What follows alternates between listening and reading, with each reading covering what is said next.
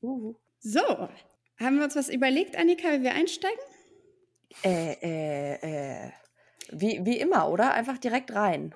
Feminism books and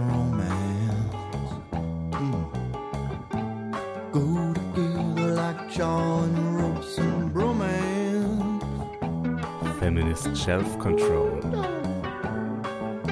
Annika Brockschmidt und Rebecca Endler lesen Romance Novels. Listen up. Feminist self-control. Direkt rein. Ja, das Ding ist auch, dass die meisten Zuhörenden wahrscheinlich wissen werden, wir haben uns ein großartiges neues Buch ausgesucht. Wir haben es schon, ich glaube, über die letzten drei oder vier Folgen angeteased, dass es Oh. ganz was anderes sein würde. Ähm, die Cosmopolitan Girl von Rosalind Drexler. Und weil wir keine Ahnung hatten, worauf wir uns da eingelassen haben, uns aber anhand des Covers schon klar war, dass wir uns womöglich etwas verheben damit, haben wir uns grandiose Unterstützung gesucht. Und zwar in Form von Magda Brink, äh, Birkmann. Ha, schon wieder. Magda, ich muss jetzt gestehen, die Tatsache, dass du erst heute die erste E-Mail von mir bekommen hast, ist dem geschuldet, nicht, dass ich dir erst heute eine E-Mail geschrieben habe, sondern die anderen E-Mails hat Magda Brinkmann bekommen. Die Kuh hat aber nie geantwortet und gesagt, das bin nicht ich. Und Story of my life. ah, es tut mir leid. Aber ich wünsche mir jetzt wirklich sehr, äh, mir die andere Magda vorzustellen, wie sie unser Dokument Ja, ich, ich habe sie ganz schnell gelöscht aus äh, dem, aber sie hat schon diverse Orga-Mails vorher bekommen und ich dachte, das ist ein bisschen komisch.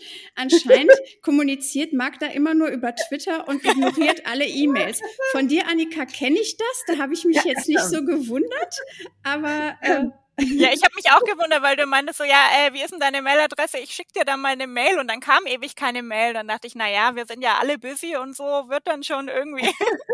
Ich habe diverse Also- Mails verschickt und es tut mir wahnsinnig leid, weil mir das gut. selbst mit Namen eigentlich super wichtig ist, weil ich weiß, dass mein Gehirn sehr schlecht darin ist, sich Namen zu merken. Aber es war mein Mailprogramm, das einfach aus Birkmann Brinkmann gemacht hat. Es ist äh, Also- Story of my life von Kindheit an und meine Eltern. Und früher konnte man es immer mit der Schwarzwaldklinik entschuldigen, weil es da den Dr. Brinkmann gibt. Ja. Heutzutage weiß nicht, aber es passiert sehr, sehr oft. Naja, ich bin ein Kind der 80er. Ich kann das auch mit der Schwarzwaldklinik entschuldigen. Wir haben uns alle, also meine Mhm. ganze Familie hat sich das so angewöhnt, dass wir immer sagen, Birkmann, so wie Birke und Mann. Ja, super. Falls aber die andere Magda jetzt zufällig zuhört, weil sie gegoogelt hat aus Neugierde über das mysteriöse Dokument und die Spoiler Alert Sex Creature. Ähm, willkommen, andere Magda und willkommen, richtige Magda. Hi. Genau, du bist ähm, Expertin für Bücher, für Literatur, du bist ähm, Buchhändlerin, du bist Autorin bei 54 Books, einem großartigen, ja, kann man das einen Blog nennen, eine Webseite mit diversen Artikeln rund um, ja, mittlerweile ist es ja nicht mehr nur Bücher, sondern Kulturphänomene. Literaturmagazin. Online-Feuilleton nennen sie sich. Online-Feuilleton, genau, das hat die, die notwendige Gravitas ähm, dahinter. Und du hast einen Newsletter, den ich ganz absichtlich noch nicht abonniert habe, weil ich immer nur über Twitter mitkriege, dass sobald du deinen Newsletter veröffentlicht hast, alle sagen, oh Gott, es ist Ende des Monats, ich habe nicht mehr so viel Geld und jetzt Mhm. muss ich alle Bücher da auf diese Liste schreiben. Und deswegen dachte ich, ich äh, halte das noch ein bisschen so aus und das ist aber ähm, demnächst, wenn ich Zeit und Geld habe, abonniere ich deinen Newsletter und da erzählst du uns nachher noch ein bisschen mehr Ja, von. Gerne. Ansonsten ist da nur die olle Annika und die olle Rebecca. Und Hallo. jetzt- Hello. und wir sind auf das Buch gekommen, natürlich über Twitter, wie wir eigentlich, eigentlich bisher, glaube ich, sämtliche Bücher gefunden Ja. haben, ne? Ja. Verstörende Screenshots bekommen wir meistens über Twitter, ja. Und zwar war es wahrscheinlich wegen des grandiosen Covers getwittert worden. Und da ich für meinen Teil in der Phase war, wo ich Kate und seine toxische Alpha-Männlichkeit sowas von satt hatte, dachte ich, was soll schiefgehen bei einer Geschichte zwischen einer Frau und ihrer Beziehung zu ihrem Hund? Ich dachte wirklich, es wäre so ein bisschen. Worte. Mhm. Ja, es wäre ein bisschen Wellness für die Seele. Ich muss auch sagen, ich habe es mir vorgestellt wie The Shape of Water. Ja.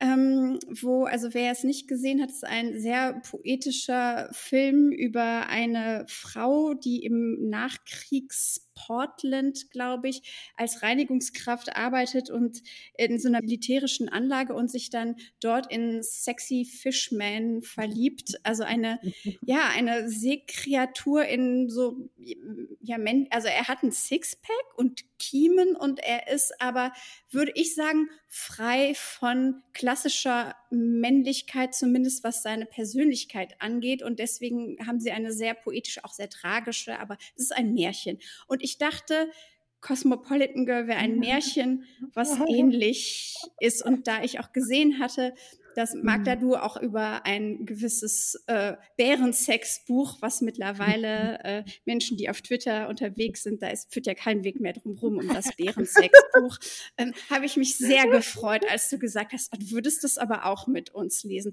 Und äh, Annika äh, als Hundefreundin durch und durch war natürlich auch nicht. Dazu muss man sagen, also die, die ähm, Hundefreundschaft nimmt jetzt hier im Buch nochmal andere äh, Ausmaße an. Und ich muss auch sagen, ich hatte auch so ein bisschen gehofft auf sowas wie so diese so Bigfoot-Romance gibt es ja auch scheinbar so als, als Softporn-Genre. Äh, es gab, glaube ich, mal einen äh, Kandidaten für die Republikanische Partei, der so Erotic Bigfoot-Fiction geschrieben hat. Äh, das kam dann während des Wahlkampfs raus und war sehr unangenehm für ihn. Ich weiß auch nicht mehr, ob er gewählt wurde. Jedenfalls, an sowas habe ich halt irgendwie gedacht. So weiß ich nicht, oder so King Kong-Zeug, so Sex-Creature halt. Und ähm, es war dann, ja, ich meine, vielleicht fangen wir mit der Coverbeschreibung an. Für die Menschen, die noch nicht in den, ja, Genuss, weiß ich nicht, ob man das sagen kann, dieses Buches gekommen sind, äh, mag eine von euch mal beschreiben, was das Cover ziert? Also, das Buch, was ich hier vor mir habe, äh, hat einen lila Hintergrund und vor diesem lila Hintergrund sieht man eine junge Frau. Die sieht tatsächlich wie das sprichwörtliche Cosmopolitan Girl aus. Das ist nämlich eine ähm, junge Frau in einem schwarzen Trägerkleid mit recht tiefem Ausschnitt und einer äh, klassischen 70s äh, Föhnwelle. So Farrah Fawcett mäßig, ne? Total. Recht stark geschminkt, auch also mit, äh, mit viel ähm, wie sagt man, mit viel Blush. Und ähm, dieser Frau erahnt man äh, im Profil einen Hund mit einem braunen Hut, der hinter ihr zu stehen scheint und der auch Kleidung zu tragen scheint, so von hinten, von links sie so greift, so um die Brust. Und mhm. äh, die linke Pfote quasi so auf ihrer linken Brust äh, liegen hat. Mhm. Und der sieht ein bisschen aus, ich habe im ersten Moment gedacht, das sei Paddington Bär. Stimmt. Ja, ich habe ich hab so ein bisschen an ausgestopften Ja, Bär es sieht, gedacht, es sieht auf jeden. Fall ausgestopft. So ein Taxidermy-Paddington-Bär. Ihr seht, liebe Hörerinnen und Hörer, wir steigen heute tief ins Genre ein. Und, und sie hat auch schon so einen, also der Mund ist so leicht geöffnet, lasziv. Und ich würde sagen, das Sehr ist schon so ein stereotyper Schlafzimmerblick, oder? Ja, würde ich auch sagen. Ja, ja, absolut, Mit so absolut. dem Lipgloss so und so leicht glänzend. Und sie hat auch, sie, sie post auch so, also sie, sie hat so die, die Arme in die Hüften und dann die Schultern so nach vorne, dass so auch das Schlüsselbein sehr, sehr deutlich äh, Worte. Es ist schon so, also man, man kann sich, sie, sie sieht eigentlich aus wie so ein Cosmopolitan Covergirl. Bloß, dass halt dann dieser Hund so. Ihr an die Brust greift. Genau. Ja, also wo, fang, wo fängt man am besten an, Rebecca? Magst du, magst du uns kurz eine, eine kurze Beschreibung des Inhalts, soweit das möglich ist? Ja, ich, ähm, ich musste dazu tatsächlich, eigentlich, so- sonst bin ich in Inhaltsangaben ganz, ganz gut, aber ich musste mir dazu ein, ein eigenes Doc äh, anlegen, weil es war, also es verzettelt sich. Ich glaube, das Buch hat auch, lasst mich nicht lügen, 145 Kapitel, wobei die teilweise nur ein Wort oder ein Satz lang sind, aber die Handlung äh, ist all over the place. Also wir lernen eine 20-something New Yorkerin namens Helen kennen, die sich selbst auch als besonders hübsch beschreibt. Und sie lebt in dem Buckminster Hotel, das eine strikte äh, No-Pet-Policy hat. Und deswegen hat sie ihren Hund Pablo beigebracht, auf zwei Beinen, auf zwei Pfoten, also auf seinen Hinterläufen zu gehen. Pablo trägt außerdem Kleidung und spricht. Also er ist ein sehr gut dressierter Hund in Männeranzügen. Es ist auch die Rede davon, dass er Perücken trägt.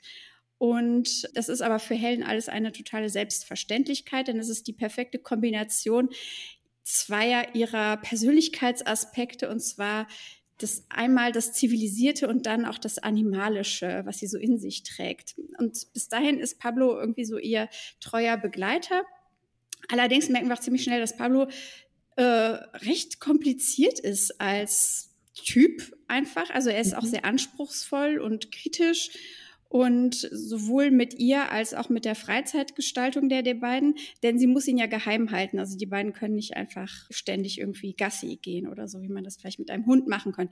Dann lernen wir noch Helens Eltern kennen, die getrennt voneinander leben und ihr Mutter ist ein Medium und gehört anscheinend ist sie so so American Spiritualism äh, so da ganz tief drin und lässt sich auch von ihrer Tochter äh, Reverend Jones nennen.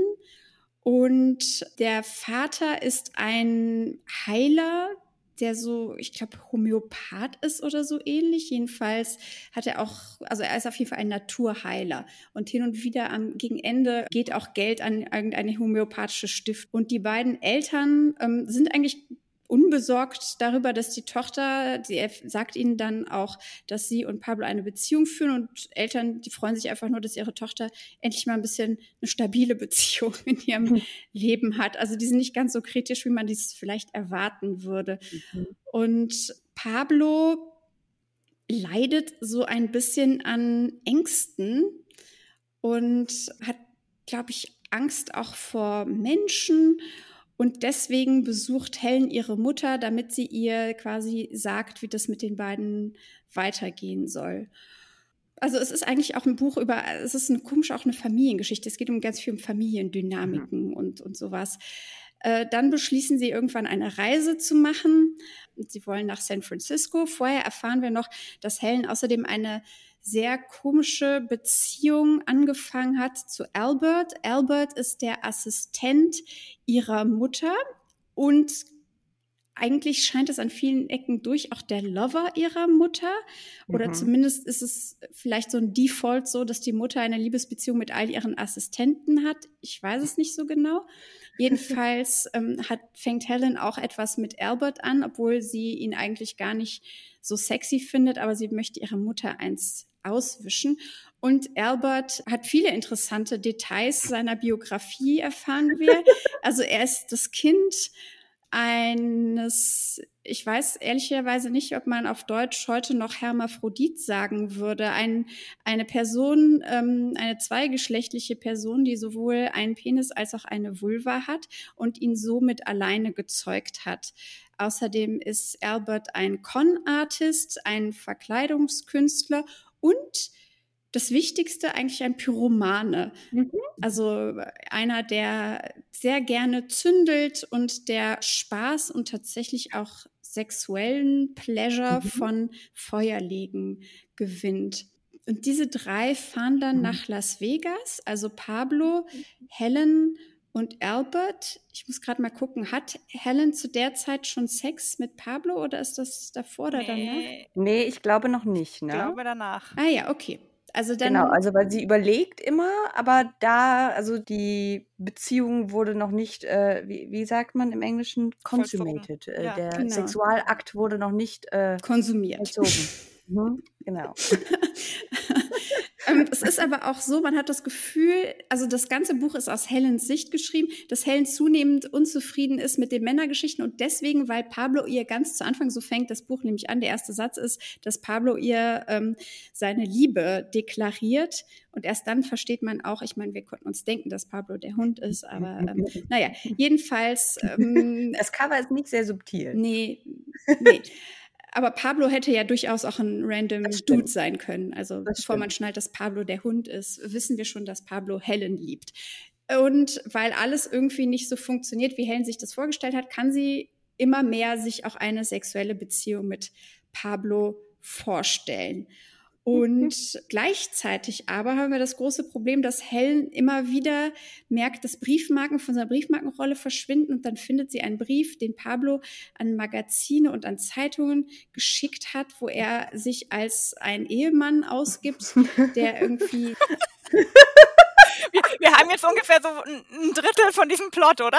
Beiden machen ein Picknick und bei diesem Picknick zeigt er ihr einen Zeitungsartikel, in dem es um einen Hund geht, der eine Frau vergewaltigt hat. Und man könnte meinen, dass das irgendwie Helen abschreckt, aber das tut es seltsamerweise nicht. Denn im Gegenteil, seit diesem Zeitungsartikel kann sie sich eigentlich zunehmend mehr auch sexuelle Intimität mit Pablo vorstellen. Oder da hatte ich das Gefühl, kommt überhaupt erst der Gedanke, ach so, ja, okay, wenn der vergewaltigen kann, dann könnte man den ja auch äh, ja, für Sex benutzen. Genau, sie fragt ihn, glaube ich, noch, ob er das war. Und er antwortet nicht so eindeutig, wenn ich mich richtig erinnere. Also er sagt nicht nein, er sagt aber auch nicht ja. Genau. I can er whether confirm noch ja. deny. Ja, genau.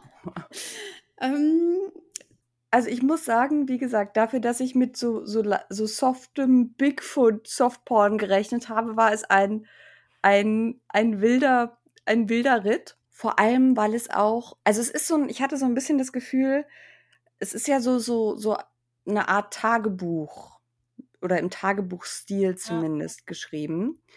Und man kriegt so ein bisschen, so ein bisschen Whiplash davon, wie schnell nicht nur die Themen wechseln von Kapitel zu Kapitel, also manchmal hat man ja auch drei Kapitel auf einer Seite, sondern, also man hat so ein bisschen das Gefühl, die, die, die Erzählerin, auf die kann man sich nicht so richtig verlassen. Das merkt man, glaube ich, relativ schnell.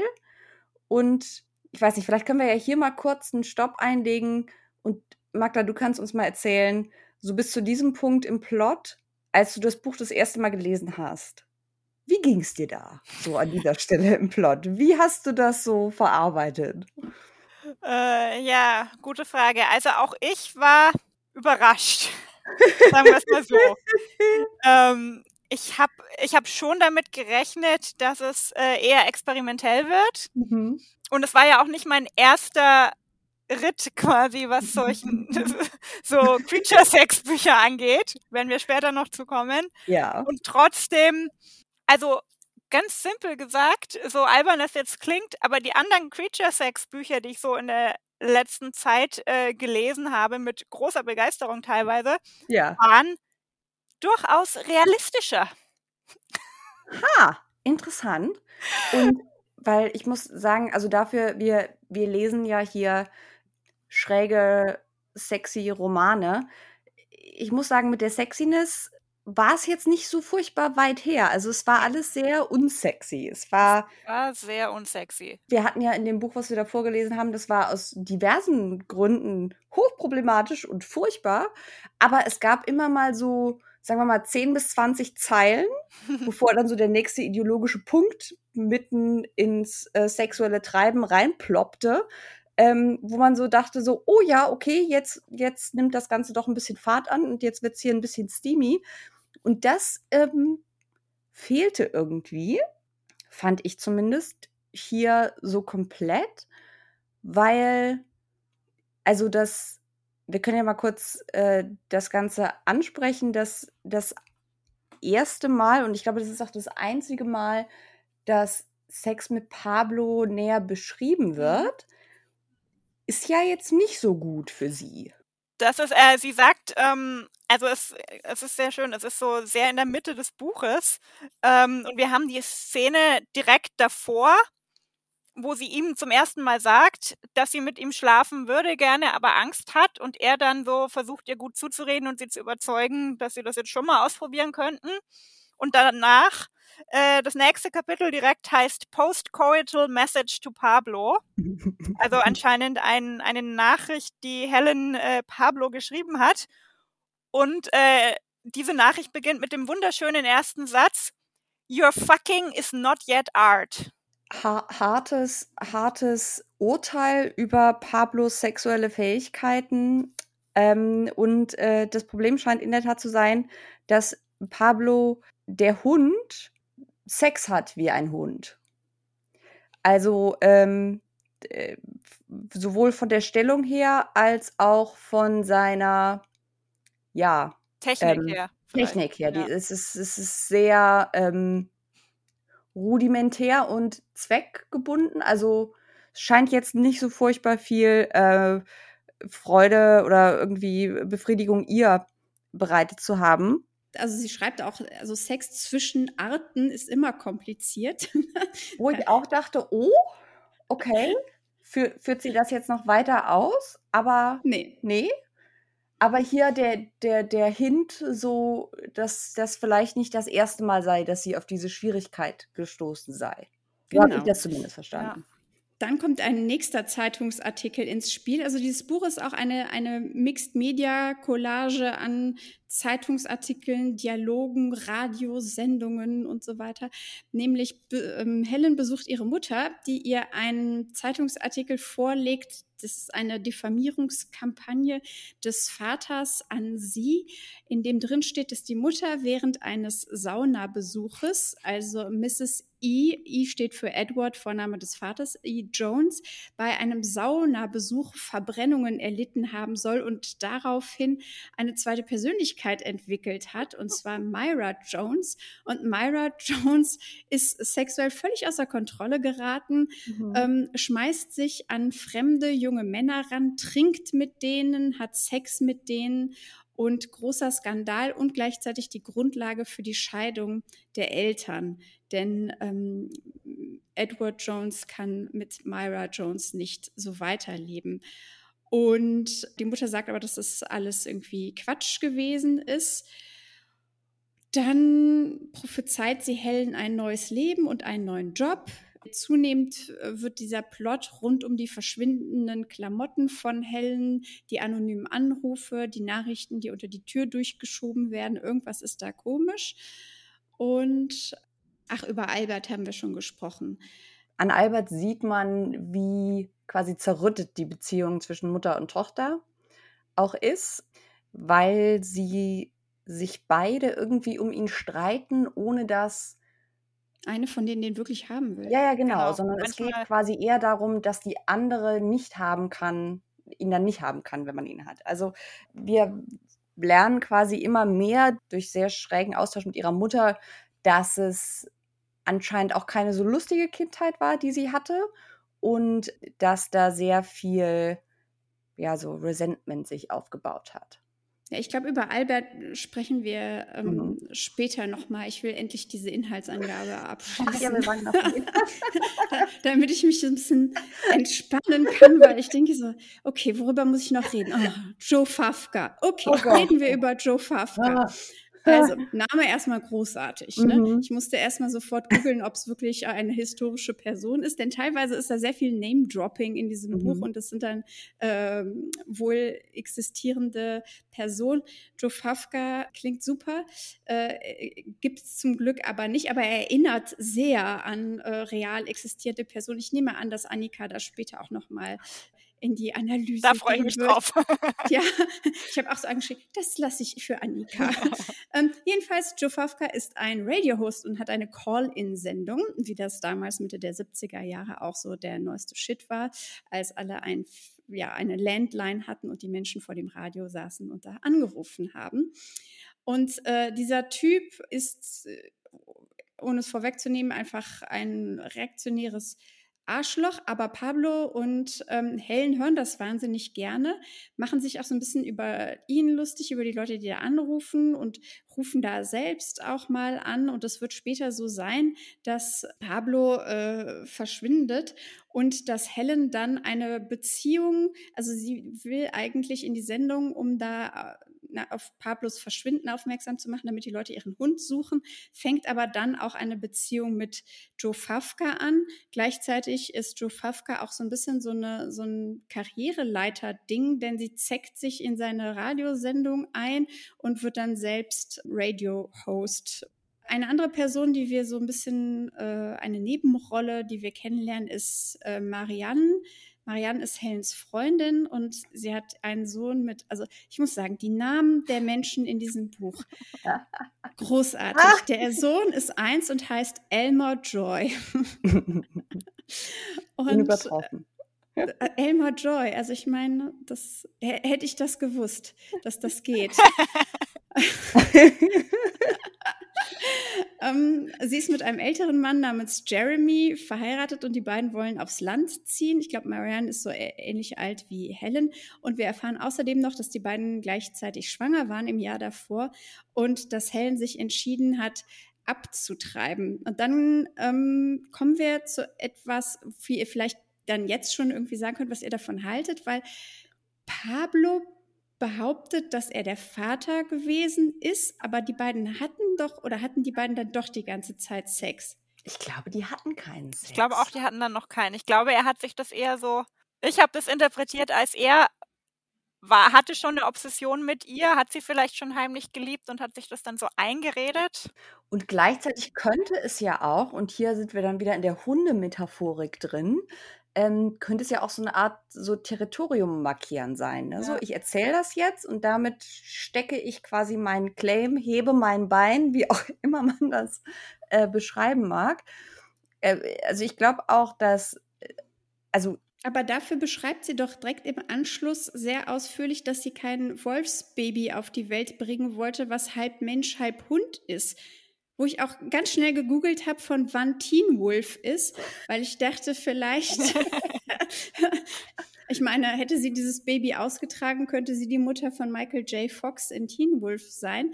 Ähm, verpasst sich allerdings um dreieinhalb Jahre. ah, schade. Ähm, ja, Mhm. aber, Aber also das es, macht es ist eine von komische ihrer Stelle. eigenen Timeline her keinen Sinn. Also es gibt ja dann zwei Möglichkeiten. Also entweder, es gibt eigentlich nur eine Möglichkeit, nämlich dass sie lügt oder dass wir uns halt, wie wir, das haben wir eben ja schon mal kurz angesprochen, so dieses ein, eine Erzählerfigur, auf die man sich nicht verlassen kann. Ja. Also jetzt ist hier also die Frage, geht die Beziehung schon viel länger oder ist sie einfach schon länger quasi besessen von ihm und ähm, hat sich das Er ist besessen von ihr. Ja, aber dadurch, dass sie dann direkt im Anschluss sagt, äh, sie wollte ja kein Wolfskind kriegen, Ja, ja. das klingt ja dann wieder so, als würde sie entweder seine Erzählung annehmen oder als schwankt sie quasi in ihrer Version der Geschichte. Ja, also ich schwankt ja mehrmals in ihrer Mhm. Version aller Geschichten. Deswegen, für mich habe ich gedacht, ist auch vorstellbar, dass die beiden schon die ganze Zeit. Also ich hatte generell so beim Lesen so das Gefühl, es ist alles irgendwie sehr instabil. Also von, von der Stimmung, von äh, den Beziehungen bis hin zur Verlässlichkeit des Erzählers, es ist alles irgendwie so in der Schwebe permanent. Ja, grundsätzlich, sie findet dann ja auch den, ähm, oder sie fasst den Entschluss, endlich mit Pablo Sex zu haben, nachdem sie in der Cosmo darin gelesen hat und das so verstanden hat, dass die Cosmo ihr rät, äh, Sex mit Pablo zu haben. Insofern Mhm. spricht das auch dafür.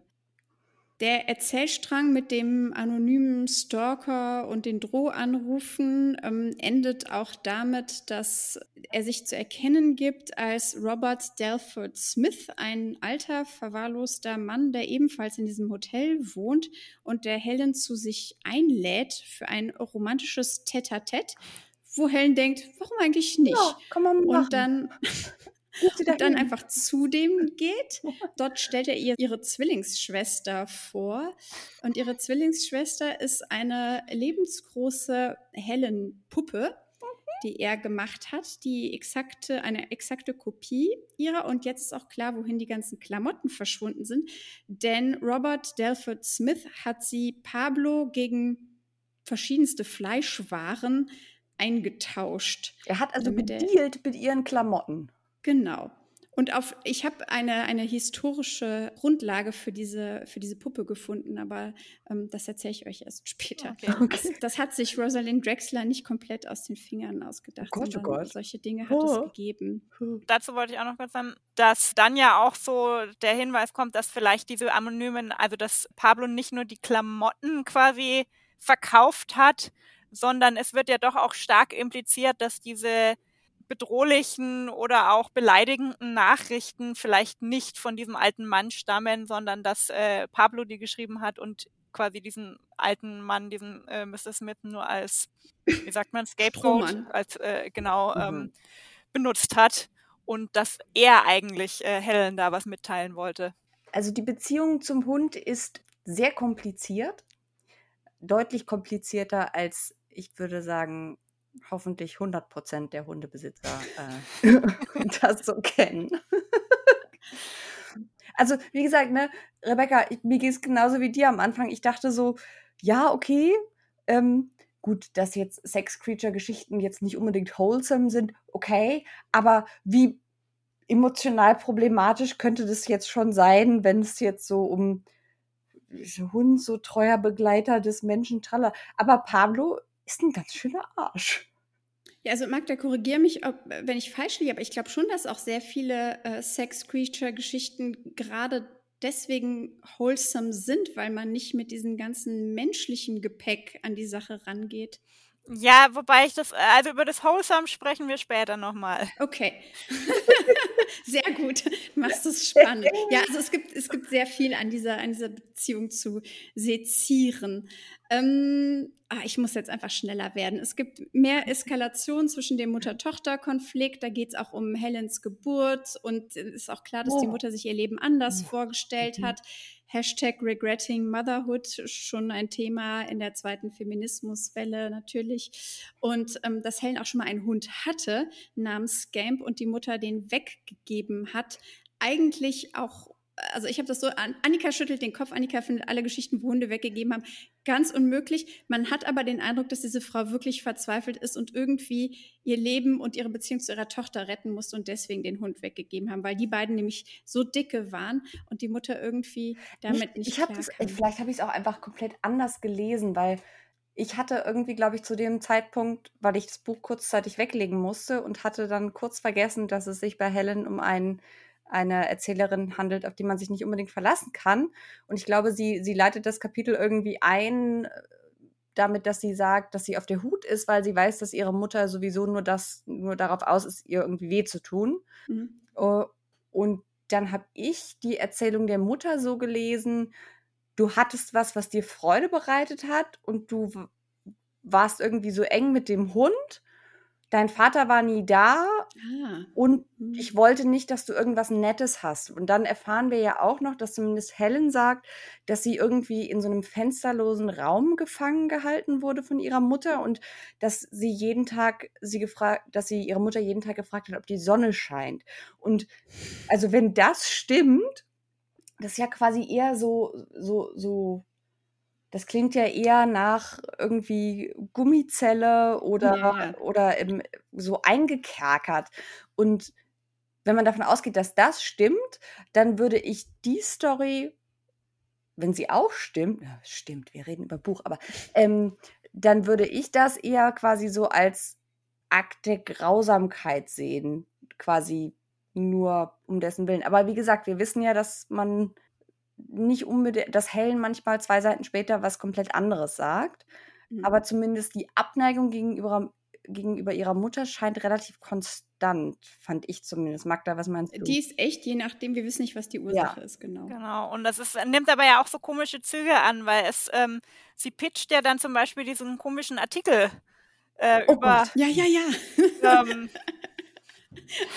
also das, ihre großen Karriere bei Cosmopolitan, das ist quasi der, der äh, grandiose Abschluss und den Artikel, den sie pitcht, das, ähm, wir, ich, ich habe das vorhin schon gesagt, aber ich beeile mich jetzt. Ja. Ähm, ich möchte dazu ganz kurz sagen, was ich besonders, also wir werden gleich noch sehen, der Artikel ist, es ist alles sehr schockierend. Aber was ich besonders schockierend fand, war das Honorar. Ja, das wollte ich auch gerade sagen. Ich dachte, meine Güte.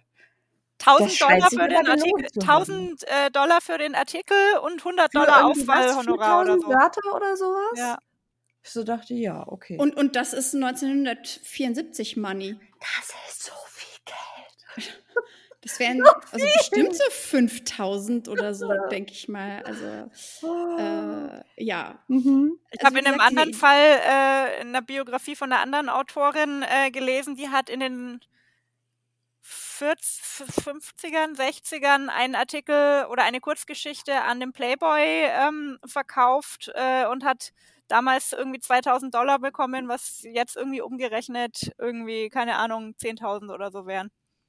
Das ist mehr. Ohne Fotoshooting, ein man rein echt- Text. Eine, ein Reintext, eine literarische Kurzgeschichte, die noch nicht mal Mhm. sexy war. Ja, okay. Aber ich meine, habt ihr, habt ihr eine Ahnung, was man zum Beispiel beim New Yorker kriegt? Ich könnte mir schon vorstellen, Ich glaube dass nicht mehr, nicht mehr in diesem. Mhm. Also vielleicht, wenn du ein bekannter Autor bist, aber also ja, für große, also für große Reportagen in Magazinen, das ist auch das meiste, was ich jemals verdient habe. das stimmt. In Magazinen verdient man überdurchschnittlich gut.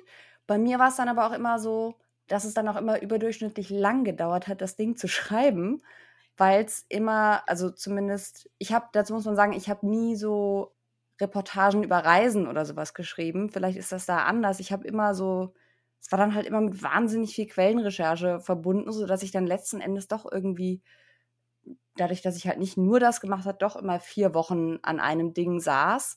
Und dann war es gerechnet auf die Zeit dann irgendwie weniger eindrucksvoll, als ich begeistert äh, die Zahl sehend das äh, anfangs gedacht hatte. Aber also, Eine ähm, ehemalige Mitarbeiterin vom New Yorker hat doch gerade auch so Zahlen äh, veröffentlicht. Und da ging es auch, ja, und da ging es darum, dass es einen großen Unterschied gibt, ob du beim New Yorker online veröffentlicht wirst oder in der Printedition. Und da waren auch Zahlen zu der Printedition. Und da war es schon so, dass ich dachte, wow, okay, da erscheint jetzt diese, diese Kolumne Okay. äh, bei Cosmo von 1974 gar nicht so, also also dazu muss man sagen, ich kenne, ich kenne es nur auch von durchaus größeren Medienhäusern so, dass man dort teilweise noch diskutiert, ob man Artikel, die nur online erscheinen, überhaupt bezahlt. Deswegen bin ich da, glaube ich, vielleicht nicht die richtige Ansprechperson oder schlecht im Verhandeln, who knows.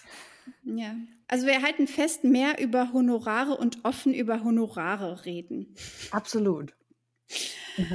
ähm, wo waren wir stehen Wir waren bei Ja. der Mutter und dieser Geschichte mit dem mit der geschlossenen Zelle, dem in der sie angeblich und mit der dem Hund- Zelle. Ah, mit dem ja, genau. Und dem unreliable Narrator. Genau. Wie schon erwähnt, die äh, Suche im Radio nach Pablo ergibt nichts. Allerdings findet Helen bei einem Besuch einer Kunstausstellung zufällig ähm, Fotos eines Künstlers namens Louis Farage. Auch, also auch einfach ein guter Name. Fotos von Pablo und dann findet sie irgendwie den Galeristen, ruft an, kriegt Kontakt zu dem Künstler und dann kommt schließlich auch Pablo ans Telefon und sagt ihr, er ist glücklicher denn je, er will nie wieder zurück und er wird jetzt berühmt. Louis Farage macht eine Celebrity aus ihm und er wird fürs Fernsehen arbeiten. Und äh, aus Rache und Enttäuschung und weil Helen einfach schwer verletzt ist, weil eigentlich hat sie ja quasi ihr Lover verlassen, schreibt sie eine ganz schlechte Review über die Show von Louis Farage, die dann in der Times erscheint. Also davor wissen, hat Helen eigentlich auch noch nie ein Wort geschrieben, soweit wir wissen. Ne? Sie hat irgendwie so eine Mhm. Absichtserklärung mal gemacht, dass sie ganz gerne vielleicht mal ein Buch schreiben würde, aber sie schreibt eine schlechte. Nee, aber ist es nicht eine gute Review? Weil sie kriegt doch dann diesen Award. Aber ich glaube, das ist ein dachte, ist Verriss. schlecht. Ich, hab, ich hatte das so, aber sie kriegt doch diesen. Award für Großherzigkeit. Ich dachte, es war, weil sie ähm, Aber ich glaube, das war ironisch. Da habe ich das auch verstanden. Weil ich dachte, sie rächt sich dadurch daran. Ja, ja. Sie will es irgendwie diesem Künstler heimzahlen. Aber ich, ich meine, es kann auch sein, dass wir alle auf dem Schlauch stehen und es ist in Wahrheit, äh, ist sie einfach eine. Helen ist so eine schlechte Autorin, dass ihr Verriss als großes Lob das verstanden kann auch sein, wurde. ja. Ne? Also, Alles ich ist gucke möglich. gerade mal. Ähm, naja, wenn wir wenn wir es finden, kommen wir nachher noch Ja. mal drauf zu sprechen. Aber ich musste auch wirklich beim Lesen ein paar Mal immer mal wieder zurückgehen, weil ich mir nicht sicher war, dass mein Hirn verarbeitet hat, was ich gerade Ja. gelesen habe. Ja, Also es fühlte sich manchmal schon an wie irgendwie so ein, weiß ich nicht, so eine Mischung aus LSD-Trip und Fiebertraum. Ja, auf jeden Äh, Fall. Also Und da sind auch, also muss man auch einfach sagen, da sind schwere Wörter drin. Also mhm, ich habe hier gerade Verse aufgeschlagen. nachgeschlagen. Versimiltitude. Was, was, ja, Keine Ahnung. Und äh, teilweise habe ich die Wörter gegoogelt und auch nichts gefunden. Ich glaube, sie erfindet Wörter auch da drin. Ja. Dann besucht Helen Pablo und findet ihn gemästet vor. Also Mhm. Pablo wird äh, gefangen gehalten und anscheinend ist das so eine Feeder- und Gainer-Situation. und ähm, er wird dann dort mit allerlei Ding rundgemästet. Ich weiß nicht genau, ob das für eine Filmrolle war oder wie auch immer. Nee, ich glaube, er Jedenfalls- hat, hat er nicht irgendwie gesagt, er hat eine nächste Ausstellung über irgendwie zu Übergewicht geplant oder so eine nächste Bilderreihe. Ja, und ja, müsste, müsste Pablo zunehmen und deswegen füttert er ihn irgendwie mit, mit Unmengen an Delikatessen. Ähm, dann taucht noch ein James McCrory auf, der auch in dem Hotel wohnt und mit dem sie einen Film guckt, der dann äh, sagt, ja, den Film, den habe ich geschrieben, woraufhin sich Helen denkt, na okay, wenn James einen Film schreiben kann, dann soll ich vielleicht auch ein Buch schreiben. Und im nächsten Kapitel will Helen James einfach heiraten, weil warum auch nicht? Also es geht schon auch sehr viel darum, dass sie einen geeigneten Partner, egal ob menschlich oder äh, hündisch finden muss. Mhm. Helens Vater, das finde ich groß, also da, da muss ich wirklich lachen, dachte, das, das gefällt mir sehr gut. Möchte ein Kunstwerk stiften, das den Verkehr stören würde, weil es wahnsinnig groß ist. Und deswegen gibt es ähm, Kritik, was wiederum von Joe Fafka aufgegriffen wird und in der Sendung besprochen wird, in der Joe Fafka mit Verschwörungsmythen nur so um sich ballert und Helen ruft an, um zu widersprechen. Dann stirbt Edward, der große Kunstmäzen und homöopathischer Heiler, ähm, an einer Allergie an seinen eigenen Pflanzen. Und ähm, die Mutter beschwört ihn in einer Seance äh, den Geist des Vaters und dann streiten sich die beiden. Helen wird aber durch diese Erbschaft wahnsinnig reich Mhm. und erbt auch das große Haus und beschließt daraufhin, sie möchte jetzt, äh, wie Annika schon gesagt hatte, für die Cosmo schreiben. Oder warst du das, Magda? Ja. Der Titel der Kolumne, wer möchte? Oh. Ähm, soll ich? Ähm, also sie sagt, äh, What I think I'd like to do is write an article for Cosmopolitan about a three-way. Mother, daughter, father. Und äh, der Titel, Ah. der Arbeitstitel des Textes lautet Family as Lovers. Warum nicht? Locker flockig. Locker flockig. Mal was, was wir noch nicht hatten. Ich stelle mir so das Redaktionsgespräch vor. So letztes Mal hatten wir so die, der Urlaubsflirt. Irgendwie mit dem, weiß ich nicht, keine Ahnung, so à la Dirty Dancing mit dem, mit dem Hotten Mm. Dance Instructor. Wir brauchen was, was wir noch nicht hatten. Uh, Inzest. Genau, aber so locker flockig, wie sie sich das vorgestellt, ist es nicht, denn Helen hat eine Schreibblockade. Oh Wunder. Oh no. Das ist, das ist auch sehr lustig, weil äh, dann, also sie sagt dann am Anfang, sie hat irgendwie vier Seiten geschrieben im nächsten Kapitel. Ah, ich habe schon drei Seiten geschrieben, es wird weniger und irgendwann ist es nur noch so Wortbrei. Aber ich Äh. möchte auch noch einmal kurz zitieren aus dem, Mhm. also sie bekommt ja von der Cosmo-Redakteurin, ja, äh, bekommt sie ja so ein paar, äh, so ein paar Notizen. Also die, die ist erstmal begeistert, so, I'm delighted you're going to do the article. Dann sagt sie eben das mit dem, also äh, 1000 Dollar für 4000 Wörter. Ähm, und äh, in ihren Notizen steht dann zum Beispiel, ähm, whereas Cosmo is against incest and respects the old taboos, perhaps we have been too harsh and cliché in our own thinking.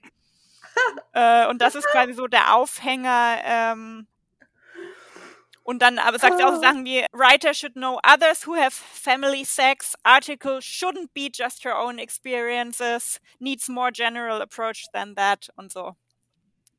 Ja, ich, also ich habe mich die meiste Zeit über in diesem Buch lost gefühlt, wie in diesem Meme, wo so ein Strichmännchen steht und dann Joke und der Joke fliegt einem so über den, den Kopf, ne? Weil ich dachte, das spielt garantiert auf Aha. irgendeine Debatte im zweiten, in der zweiten Feminismuswelle an, weil wir haben, also Annika und ich haben schon ein paar Mal irgendwie thematisiert, dass auch diese ganzen Stranger Danger Ding und Satanic ja. Panic ja auch alles mit, mit Pädophilie zusammenhängt und dass dieses Tabu gesellschaftlich, also nicht ja. das Pädophilie-Tabu gesellschaftlich gebrochen wurde, sondern dass aber zum ersten Mal über diese Themen überhaupt gesprochen wurde, also Pädosexualität und so. Und das war ja auch die Zeit in, in ähm, hier in Deutschland, wo wir die mhm. Kinderläden und all das hatten.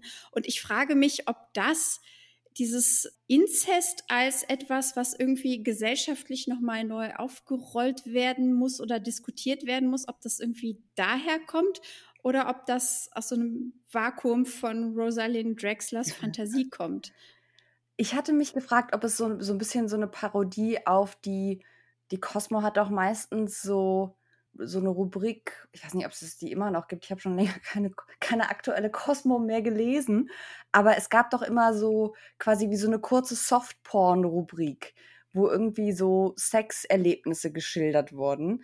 Und mhm. ich dachte, dass es vielleicht so eine Persiflage darauf ist, so nach dem Motto, wir müssen uns, äh, die Magazine müssen sich irgendwie immer noch übertreffen, weil irgendwie haben wir schon alles erzählt und jetzt, weil es ist ja, soll ja auch immer so ein bisschen schocken, ein bisschen hu, versaut, aber auch nicht zu versaut und dann aber quasi, also das war mein, ich habe versucht, dass es Sinn macht. So habe ich es ähm, auch eigentlich äh, interpretiert, ja. Es macht trotzdem nicht so richtig Sinn, aber das war so mein Versuch. Aber es wird auch irgendwie nie erklärt. Also man hat nicht den Eindruck, bei all dem, was wir erzählt, was sie uns erzählt hat, dass das jetzt wirklich biografische Erfahrungen sind, die sie da nee. plant mit dem Inzestartikel. Obwohl sie irgendwie zu mit verarbeiten. ihrem Vater irgendwie unangenehm viel über so sexuelles Zeug spricht, solange er noch lebt. Also es gab so ein paar Stellen, wo ich so dachte, nee, nimmt es jetzt eine, eine unangenehme Wendung, aber nein, Andererseits ist auch irgendwie alles, was Helen sagt, so von mit sexuellem Innuendo unterlegt. Also insofern kann es auch einfach sein, dass es, es ist wahrscheinlicher, dass es einfach ihrer Fantasie äh, entspringt, würde ich sagen. Sie schreibt sexy Fanfiction über ihre eigene Familie. Wer kennt's nicht? ah, okay. Oh. Pablo ruft an und möchte zurück zu Helen kehren, denn er ist in seinem sehr, sehr, sehr schlechten Zustand. Mhm. Dann kommt er zurück und Helen beschließt, Pablo zu heiraten. Ob soll eine kleine Zeremonie werden. Vor allen Dingen sehr schönes Detail, keine Ringzeremonie, weil er hat ja keine Finger. Das fand ich auch sehr schön. und oh. äh, da werden sie I pronounce you hound and bitch. Mhm, genau, und ihre ähm. Mutter ähm, führt die Eheschließung durch, weil sich keine Kirche gefunden hat, außer die ihrer Mutter, ähm, mhm. ihre Mutter Reverend ist, die die Interspezies-Zeremonie äh, durchführen möchte. Und ich habe mich ja schon auch gefragt, weil Pablo dann irgendwie sagt, er ist vielleicht doch ein Mann und er hat sich nur überlegt, dass er ein Hund ist. Und als Beweis sagt er dann, guck mal, ich habe auch gar keine gar keinen Schwanz, also keine Rute mehr. Und dann erfahren wir, dass, dass der Künstler ihm die Rute kopiert hat. Und dann habe ich mich gefragt, sagt mir das jetzt etwas, also soll mir das jetzt etwas als Leser etwas sagen, dass die Eheschließung quasi wie eine Kastration des Mannes ist, aber es ist ja, ist ja nicht das Geschlechtsteil, aber es ist ja schon Schwanz, aber das funktioniert nur im Deutschen. Deswegen weiß ich nicht, ob das nicht doch eine Übersetzungsinterpretation mm. ist bei mir, die etwas zu weit gegangen ist.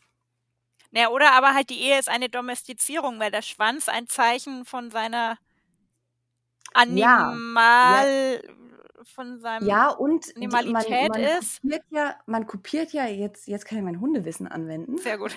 Das hat sich doch gelohnt. Ähm, man kopiert ja den, den Schwanz bei meistens bei Arbeitshunden, die für Menschen irgendwas machen. Also zum Beispiel bei Hütehunden, damit äh, die Kälber, Schafe oder sowas nicht auf den Schwanz drauftrampeln, wenn die die Herde hüten. Deswegen dachte ich so, oh, okay. Deswegen, und das bei Dobermännern und so, ich, dachte, ich dachte, das sei eine reine Styling. Beim Dobermann weiß ich es äh, Angelegenheit nicht. und ähm, dachte auch, dass das den Hund irgendwie böse aussehen lässt, weil er seiner Freude keinen Ausdruck mehr verleihen kann. Ich dachte beim Dobermann, also Dobermann ist ja Schutzhund das ist natürlich auch eine Sache, an der man den Hund nicht packen kann. Ne? Also wenn ich will, dass mein Hund, was weiß ich, als Polizeihund Leute angreift oder so, dann kann ich ihn halt auch nicht daran zurückhalten. Also ich spekuliere jetzt. Ich kenne mich tatsächlich mit Schutzhunderziehung nicht aus, schockierenderweise. Aber das wäre meine Interpretation. Also bei den Ohren weiß, bei den Ohren ist es so, dass beim Dobermann dadurch diese scary Optik entstehen soll, Mhm. dadurch, dass man die kopiert, weil sonst haben die nämlich sehr putzige Schlappohren, was mir sehr lange nicht klar war, bis ich zum ersten Mal einen schlappohrigen Dobermann Das sah und wusste ich dachte, auch oh, nicht. die putzig. Ja, Muss ich Ja, doch, die werden, also es ist richtig, also es ist richtig, richtig fies. Wir landen sehr häufig äh, bei bei beschnittenen Veterinärthemen Schwänzen tatsächlich bei, in diesem ja, Podcast, ja. Ja gut, ich meine, diesmal war es so ein bisschen vorhersehbar. ähm, aber der, der beschnittene Pablo-Schwanz, den habe ich auch so gedeutet, als dass wirklich mit dem Eintritt in die Ehe auch er seine, ja, seine Freude nicht mehr zeigen kann oder naja, wie auch immer. Jedenfalls, die beiden sind zu verheiratet. Kommunikationsschwierigkeiten mit anderen Ja, genau, Hunden. Kommunikationsschwierigkeiten, so vielleicht in Mhm. einem Loriot-Sinne. ähm, jedenfalls, die beiden sind nicht lang alleine, denn äh, Joe Fafka zieht ebenfalls mit ein. Es ist eine Ménage à trois, denn nachdem er beraubt wurde, steht er da auf, die Mat auf der Matte. Und es ist auch offensichtlich eine offene Beziehung, von der alle drei irgendwie wissen. Und Helen tingelt dann quasi zwischen den Betten der beiden hin und her. Die aber Gleich- alle drei auch irgendwie scheiße finden, ne? Hatte ich so das Gefühl. Also bei Joe Fafka wissen wir es, glaube ich, nicht so genau. Aber also Pablo findet Joe auf jeden Fall doof. Zu Recht. Ja, dazu kommen wir noch. Warum Joe Fafka fürchterlich ist. Ähm, und Helen findet beides aber auch irgendwie beiden Sex mit beiden nicht so geil und ist vor allem auch gestresst dadurch, Genau. dass sie jetzt mit beiden Sex haben muss. Ja, das ist eigentlich so die, die, meiner Meinung nach die große Erkenntnis am Ende des Buches. In der Zwischenzeit wird aber noch ihr Zuhause zu einem Wallfahrtsort, zu dem tausende Menschen kommen, um geheilt zu werden. Und das ist auch revolutionär, weil das Buch ist 1974 erschienen, das heißt, sie muss es irgendwie 72, 73 geschrieben haben. Es wird eine Reality-Doku bei den dreien gedreht. Also, aber ich meine, natürlich, eine Frau, die in einer Ménage à trois mit einem Hund und einem reaktionären Radio-Host lebt, ich würde als MTV ja. auch sofort vor der Mhm. Tür stehen und sagen, wir wollen, wir wollen das drehen. Jedenfalls äh, eine Reality-Doku bei Ihnen zu Hause und Helen macht Karriere darüber und dann auch beim Radio. Pablo wird Aktivist für Hunderechte in der Öffentlichkeit. Und ähm, ja, das Ganze endet mit Helen, die so ein bisschen beruflich zwar total erfüllt ist, aber das Leben in dem Haus anstrengend findet, weil zu viel Sex, nie alleine sein und so ein bisschen der Tenor, dachte ich, so ja, sexuelle Befreiung Mhm. ist ganz schön, aber auf Dauer auch nicht erfüllend und langweilig. Jedenfalls sehen sie sich in den letzten paar Zeilen zurück an die Zeit, als Pablo einfach nur ein Haustier war. Da habe ich mich gefragt, ob es, ob es quasi auf, auf dieses Post-Woodstock-Zeug äh, anspielt, äh, so diese, diese, diese Erkenntnis, was heißt Erkenntnis? Die Vorstellung, ja, sexuelle Befreiung ist ja schön und gut, aber wie frei oder wie lusterfüllend ist es wirklich für die Frau in dieser Konstellation? Ähm, und eigentlich hat man das Gefühl, es ist ihr alles zu viel und das, und das stresst sie eigentlich nur. Weil sie hat ja jetzt eigentlich sogar mehr, als sie eigentlich wollte. Sie hat ja jetzt einen, mit dem sie verheiratet ist. Und dann hat sie, damit es nicht zu langweilig wird, ja von ihrer Freundin empfohlen, ähm, sich in diese Ménage à trois äh, jetzt arrangiert. Und aber irgendwie ist es alles zu viel. Ja, was meinst du, Magda? Wie hast du, was, wie hast du die, die Moral von der Geschichte? Also Moral ist vielleicht das falsche Wort, aber was, was hast du als, was hast du gelernt bei der Lektüre? Ich habe äh, hauptsächlich gelernt, dass Männer, egal ob sie jetzt äh, menschlich oder tierisch sind, äh, letztendlich anstrengend sind.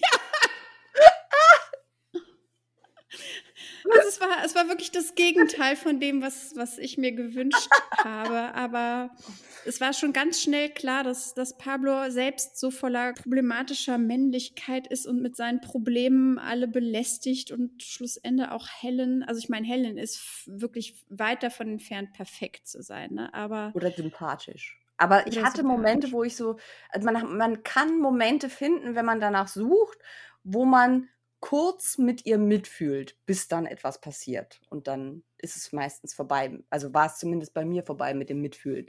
Aber ich fand es trotzdem, also ich habe mich bei bestimmten Themen, die dieses Buch anspricht, gefragt, wie ich jetzt die Position der Autorin verstehen soll, weil mir nicht ganz, vielleicht fehlt mir dazu auch einfach der Kontext, aber vielleicht können wir ja kurz auf äh, unseren Herrn Fafka eingehen. Der ist ja so der Prototyp, also wir lernen, er, er hat so eine Call-in-Show, wo also regelmäßig anru Leute anrufen und äh, er verbreitet da halt irgendwie krasse rechtsextreme Ansichten. Er ist rassistisch, er ist homophob ohne Ende.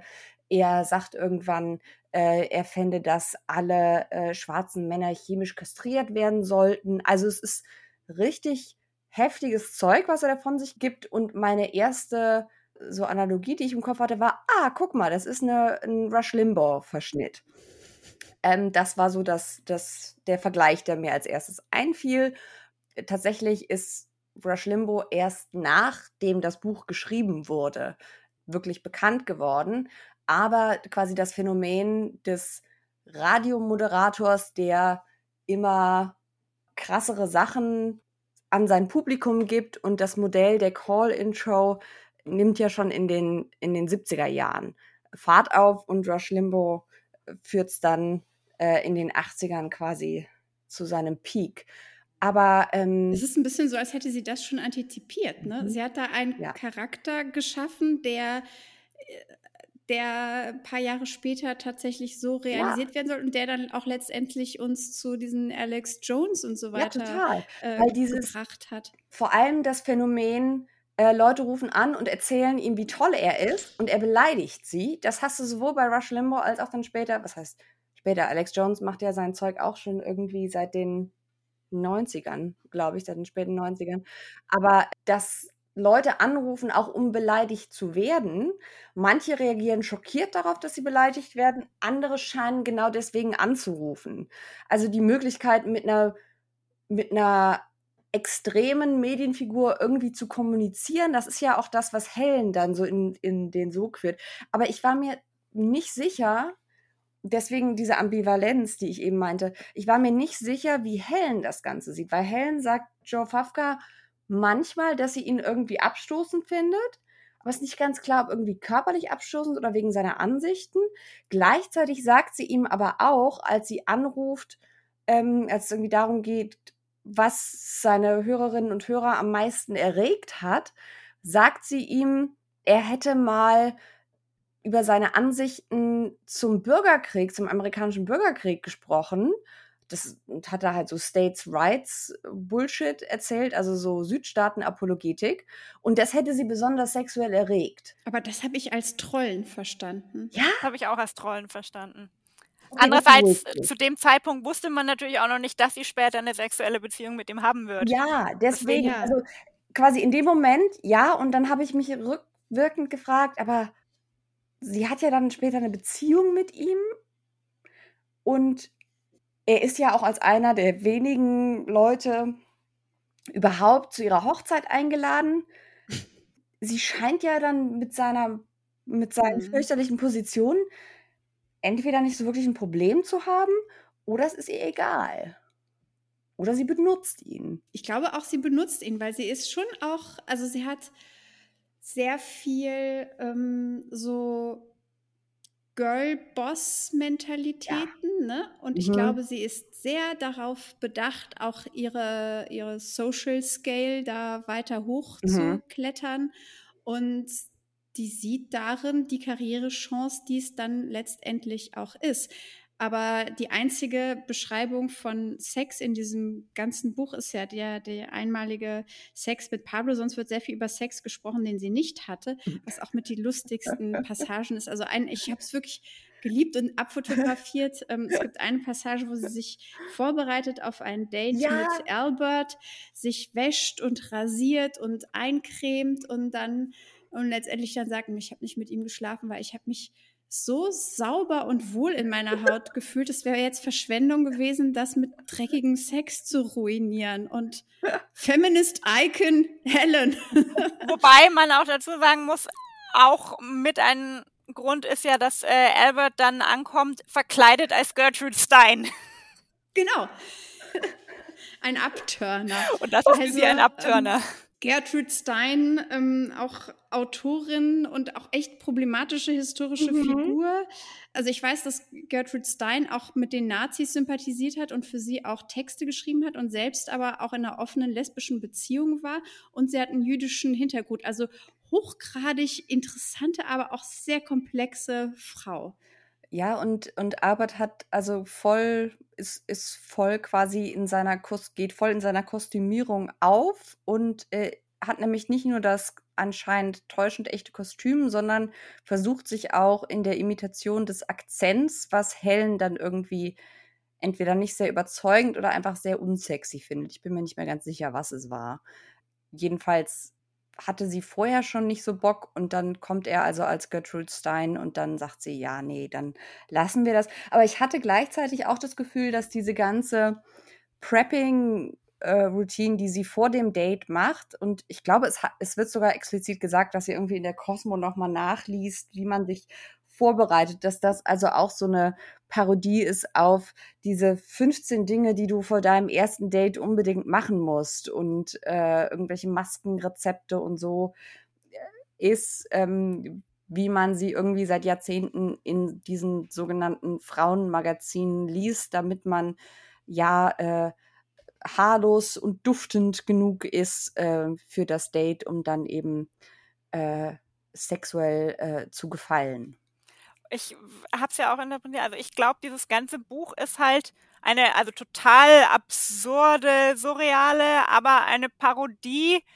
von so Büchern wie äh, diesem Sex and the Single Girl von äh, Helen Gurley Brown, was ja eben Frauen ermutigt hat, finanziell unabhängig zu werden und sich quasi sexuell auszuleben außerhalb oder vor der Ehe.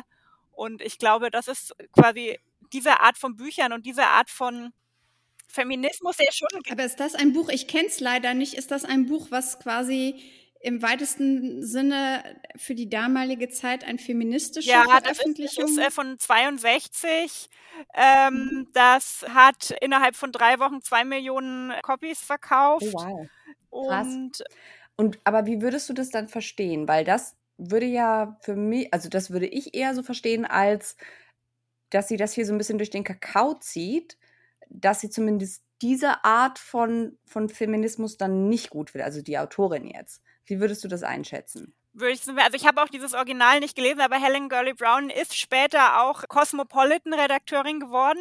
Ah. Und also ähm, ich glaube, das war einerseits ja schon irgendwie feministisch und befreiend und andererseits aber natürlich glaube ich, schon auch ja bisschen so ein, vielleicht so ein früher Lean-In-Feminismus und so ein, Mhm. also natürlich ja neue, das drängt einen ja dann nur in neue Rollen, weil du musst dann eben, um modern, eine moderne Singlefrau zu sein, musst du dann eben sexuell ausschweifend sein und all diese Sachen haben und dann geht's halt bei Mhm. ihr so weit, dass du dann eben auch nicht davor zurückschrecken darfst, äh, mit deinem Hund ins Bett zu gehen. Ah, Also so vielleicht.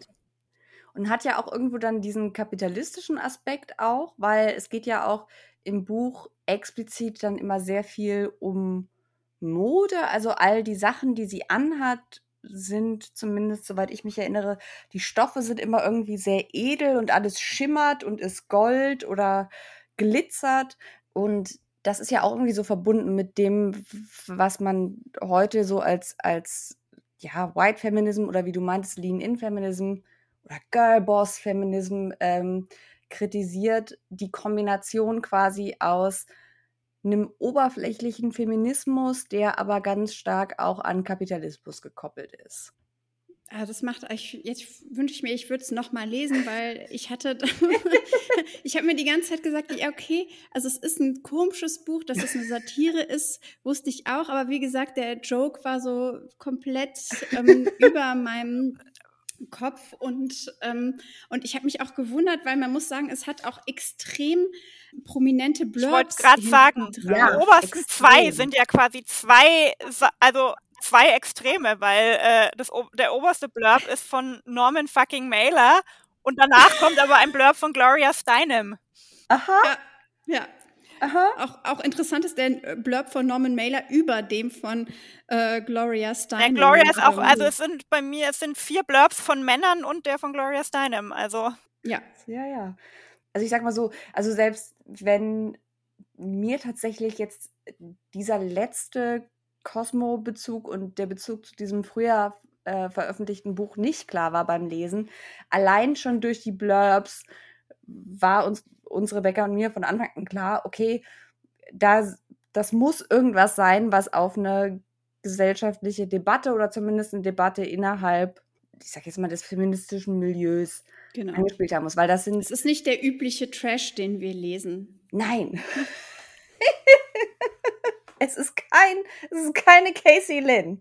Nee, und keine Obwohl Liberty Adams. Ich würde ganz gerne wissen, wie Casey Lynn auf dieses Buch reagiert hätte. Wahrscheinlich hätte sie danach einen Exorzismus durchgeführt. Ja, ich glaube, wäre ich irgendwie Mitte 20, 1974 gewesen, dann hätte ich viel mehr verstanden. Dann hätte ich die Tools, um das zu dekodieren, weil teilweise habe ich auch gedacht, ja klar, also zum Beispiel spricht sie mit ihrem Vater dann über diese Las Vegas-Reise und wie fürchterlich Kalifornien ist. Und ich habe letztens irgendwie so Interviews gehört, wo es auch äh, Joe Didions Werk besprochen wurden und dann wurde nochmal thematisiert, wie groß diese Rivalität zwischen der East und der West Coast gerade in den 70er Jahre waren und gerade auch so diese, die verschiedenen ja, Philosophien, Lebensphilosophien und das wird in diesem Buch auf jeden Fall angesprochen. Da dachte ich so, ah, endlich mal was, was ich irgendwie verstehe, weil ich vor kurzem zufällig was dazu gelesen habe. Aber wie das feministisch einzuordnen ist und worauf sie ähm, da angespielt hat, das war oder ist einfach, dazu bin ich gar nicht equipped, das irgendwie deuten zu können. Leider, leider. Ähm, was ich rausgefunden habe, rausgefunden, das klingt so nach investigativer Recherche, aber dass es eben in den 70er Jahren eben ein American Fabulism gab und dass es eine eigene, ein eigenes Genre gab, was eben äh, Romane geschrieben hat, die Satire waren, die komisch waren. Ich glaube, das würde heute, also doch, ich weiß, äh, Moritz Hürtgen hat ja gerade einen Satire-Roman veröffentlicht, aber ansonsten, Magda, ist es jetzt nicht das, was äh, sich großartig verkauft, oder? Nee, ich, äh, ich würde sagen, es war es weder damals noch wäre es das heute. ähm, das ist schon sehr äh, Nische. am, das ist sehr nische, sehr experimentell. Also ich würde auch sagen, das ist auch, ähm, äh, ich sag später noch mal was zu zwei anderen Creature-Sex-Romanen aus Bitte, der Zeit, ähm, die wesentlich zugänglicher sind Mhm. trotz, obwohl sie quasi dieses Thema Creature Sex teilen, die äh, sind sowohl für heutige, für die heutige Zeit als auch, würde ich vermuten, für die damalige Zeit sehr viel zugänglicher, weil sie sehr viel linearer erzählt sind und sehr viel weniger experimentell. Also ich Mhm. würde sagen, da war bei ihr hier schon auch einfach große Lust am, am Fabulieren und am eben Ja. Dinge in absurd überspitzen äh, dabei. Und gleichzeitig ist es ja so null universell, weil es in seinem Mhm. ganz, ganz speziellen Milieu, also der New Yorker, ich würde sogar sagen Upper Class spielt, weil offensichtlich ist Geld nicht so eine Rolle. Sie kriegt es immer von ihren Eltern, wenn sie es braucht und sie wohnt in einem Hotel. Also ich meine, Ja. ähm, und es ist sehr, also es ist halt so ein kleiner Mikrokosmos und der Name-Dropping, also werden sehr viele KünstlerInnen genannt und wenn man die googelt, findet man auch wirklich super spannende Dinge. Also ich kann es als Reise in ein, ja, in so ein Zeitgeistloch äh, schon empfehlen. Ich meine, ich habe mich gut unterhalten gefühlt. Es war ein wilder Ritt. absolut. Wollen wir vielleicht ganz kurz noch was zu Rosalind Drexler Ja. sagen? Oh ja, bitte, weil habt ihr, äh, ich habe heute nochmal ihren Wikipedia-Artikel gelesen. Aha. Da, äh, ihr Wikipedia-Artikel hat einen eigenen Menüpunkt, der da heißt, ihr wisst, worauf ich hinaus will, Ja, Professional Wrestling Career.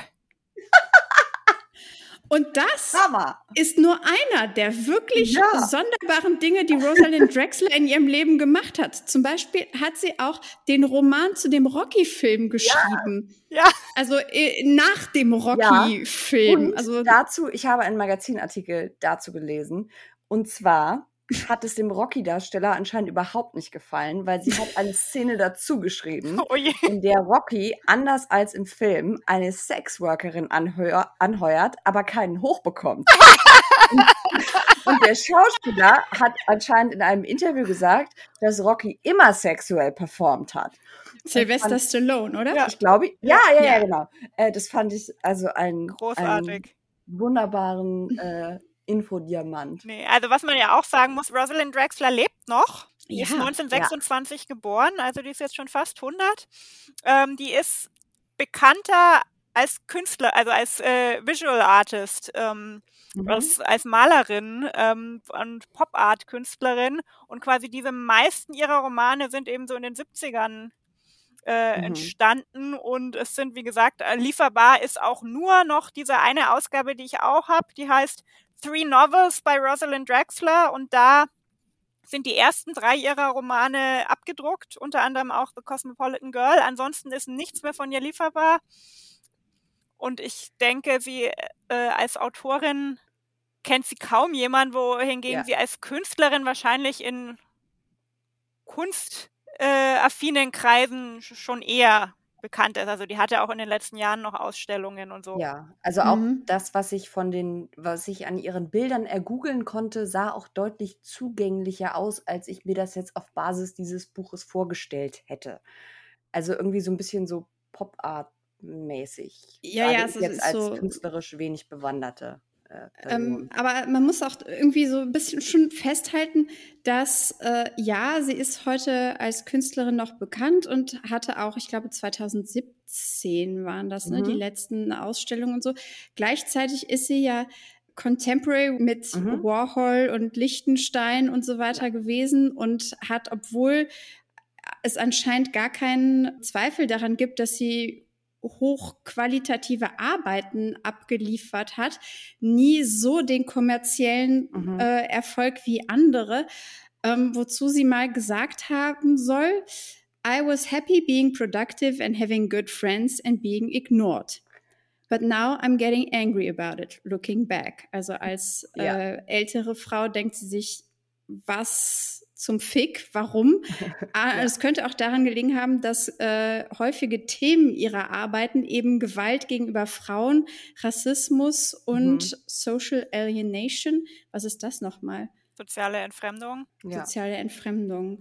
Ähm, Und aber sie hat ja, wenn ich das richtig verstanden habe, hat sie ja auch Drehbücher geschrieben, von denen einige auch Preise bekommen haben, ne? Ja, wir reden nicht über eine unerfolgreiche Frau. Nee. Es ist mehr so nur im Vergleich zu auf dem den. Level der großen Namen, die's, die man so aus dieser Zeit kennt, die ja auch fast ausschließlich Männer sind. Ja. Ähm, da fällt sie halt quasi bekanntheitsmäßig hinter zurück. Ein interessanter Infobrösel zum Thema Wrestling-Career fand ich noch ihren Wrestling-Namen. Ähm, Rosa Carlo the Mexican Spitfire. Auch gleichzeitig die Erfahrung daraus dann der Stoff für ihren ersten Genau, wollte ich Roman. gerade sagen. Und der tatsächlich, das würde mich interessieren. Diesen Wrestling-Roman, wenn ich den mal noch in die Finger kriege, ich glaube, den würde ich lesen. Also, weil ich auch sagen muss, ich meine, ich liebe halt Glow, die Serie. Ähm, Die habe ich noch nie geschaut. Ist die die gut? ist unglaublich gut. Ha. Die ist großartig. gut. Es ist ein Skandal, dass die abgesetzt wurde. Boys und Glow sind auf meiner Liste. Ja, danke. Ich war gerade. Ja, ja, ja. ja du warst zuerst da. Ja, ja. Und mit 54 hat sie sich dann doch entschieden, nochmal Karriere äh, zu machen als Athletin und hat an einem Powerlifting-Contest teilgenommen, which she did not win. Oh, schade. Ähm, wow. Interessant. Interessante Figur Soweit ich gelesen habe, war sie auch, das ist vielleicht äh, angesichts dieser ganzen rechtsextremen Sachen, die in dem Buch auch vorkommen und Gewalt von rechts, ähm, gut zu wissen, sie hat, äh, soweit ich das gesehen habe, einen jüdischen Hintergrund. Ich habe jetzt nicht mehr rausfinden können, als irgend, in irgendeinem Artikel wurde das mal so gedroppt als, als, als autobiografische Info. Ja, ich glaube, man kann sich dem Eindruck nicht verwehren, dass selbst Rosalind Drexler Helen auch nicht so richtig gut Mag? findet. Nee, ich glaube auch nicht. Also sie ist, sie soll keine sympathische Figur sein. Würde ich jetzt Würde ich auch äh, behaupten. Ja, ging es euch auch so, dass, also ich glaube, Teil meiner Enttäuschung, okay, nachdem ich gemerkt habe, es ist nicht The Shape of Water, dachte ich, vielleicht ist es ja sowas wie Beauty and the Beast. Mhm. Also, wobei dieser Film auch als, das ist meine erste große romantische Enttäuschung, an die ich mich erinnern kann, ist wirklich das Gucken von Beauty and the Weil das Beast, ein bisschen weil unsexy ist, ne? Oh, Beast, Schlimm. ich meine, diese Situation ist ja aus heutiger Sicht wirklich furchtbar, weil sie ist gefangen von dem Biest, aber es ist so ein klassisches Stockhausen, St Stockholm-Syndrom. Stockholm-Syndrom. Ne? Stockhausen. Ja, Stockholm und Münchhausen zusammen. ja, genau. Wobei ja auch das Stockholm-Syndrom eine Erfindung ist. Ja. und gar nicht wissenschaftlich evidenzbasiert. Insofern kann ich das auch Stockhausen-Syndrom nennen. ähm, jedenfalls verliebt sie sich ja dann in das Biest und man versteht sie, Ja. weil er ist irgendwie rau, groß, irgendwie sexy und also es, es geht schon klar. Ich fand den als kleines Mädchen, fand ich den gut, ja. Ja. Und dann wird da der Prinz daraus und es ist einfach so ein Dulli-Typ. Also ah, große, große Enttäuschung. Ja. Aber auch, auch das war Pablo nicht. Also es gab Mhm. auch keine, keine Wandlung. Es war nicht der Mhm. Froschkönig, der nach dem ersten Sex, also Annika und ich haben immer Bücher gelesen, wo Mhm. dann die Männer nach dem Sex andere sind. Aber auch Pablo, gesagt, unser letztes Buch hatte quasi Gesundvögeln, aber christlich zum Thema. Ja. Das war so die, die Reise, auf die wir mitgenommen wurden. Wohl oder übel. aber habt ihr das Gefühl, dass Pablo, dass sich für den, durch den Sex für Pablo irgendwas ändert? Nö, Hat er, hat er überhaupt eine Reise? nö. Also ich hatte das Gefühl, Pablo ist ein Macho-Typ. Ja, aber gleichzeitig auch ein Arsch. Also man muss ja jetzt mal vielleicht kurz für Hunde in die Bresche springen. Die meisten Hunde sind keine Arschlöcher, es sei denn, sie werden explizit zu solchen gemacht. Auch die gibt es. Habe heute ein solches Exemplar getroffen. Aber sobald man dann den Halter sieht, vielleicht ist auch das das Problem. Helen ist ja jetzt auch nicht gerade so ne, der netteste Mensch unter der Sonne. Und das, ach, das wollte ich auch noch erwähnen. Das war ein Moment, wo ich wirklich so dachte, wow, okay, ich habe mit vielem gerechnet, aber ähm, mit äh, Welpenmord hatte ich dann jetzt doch nicht gerechnet, selbst in der Sex Creature Story. Also wirklich brutal auch, äh, wo quasi Pablo, ich weiß nicht mehr genau, weswegen sie sich streiten, aber Helen sagt irgendwie, du bist so schrecklich zu mir und was ist denn los? Und Pablo sagt dann, ich, ich hasse Menschen, weil du bist auch ein Mensch und quasi deine Mitglieder deiner Spezies haben, was seine, seine Schwester oder seine Ich glaube, seine Schwester. Schwester, haben meine Schwester umgebracht. Das ist eine fürchterliche Geschichte, wie irgendwie dieser Welpe totgeprügelt wird und auch Helens Erziehungsmethoden gegenüber Pablo sind jetzt nicht gerade äh, tierschutzkonform. Nee.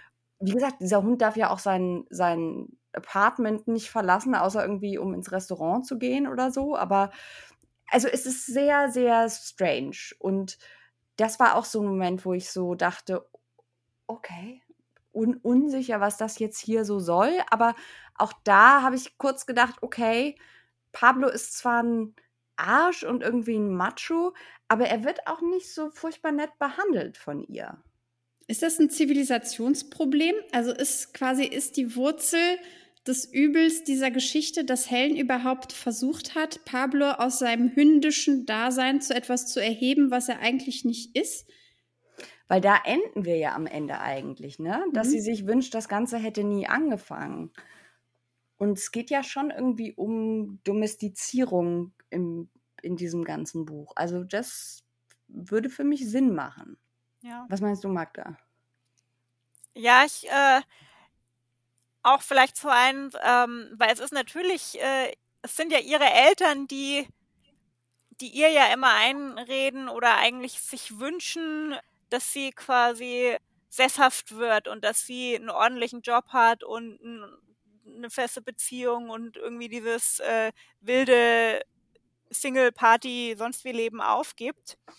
Und es ist vielleicht fast so eine Art von Rache, also dass sie dann sagen, so, okay, wenn ich quasi diese domestizierte Rolle einnehmen muss, dann, dann quasi mit jemandem, dem ich überlegen bin, den ich domestizieren kann. Weil wenn sie jetzt ganz normal Ah. sich ein, also auch in den 70ern, wenn sie sich jetzt quasi ganz normal irgendeinen menschlichen Mann zum Heiraten Mhm. gesucht hätte, oder beziehungsweise ja alle, alle, die sie sich sucht, sind ja quasi Leute, wo, wo sie mehr so die Macht hat. Es ist ja auch in dem, in der ganzen Geschichte mit Albert ist es ja, Das macht ja auch ihre Mutter schon. Genau. Ne? Also sie übernimmt da ja quasi so das Muster von ihrer Mutter und ich weiß nicht, vielleicht ist das ja auch der Grund, warum sie zum Beispiel ihren Stalker besucht. Ich glaube einerseits, also man hat schon so das Gefühl, dass sie, das sagt sie ja auch selber, dass sie quasi so dieses animalische, spontane, so ich denke nicht über die Konsequenzen nach hat,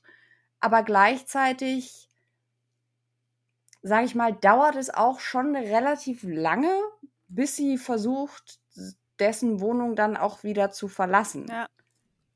Also, sie kehrt jetzt sogar nochmal zurück, sie will ihn ja nochmal treffen und klingelt da und stellt dann fest, dass er inzwischen von irgendwelchen Behörden abgeholt und in Genau, sie eine Anstalt äh, gebracht wurde. genau.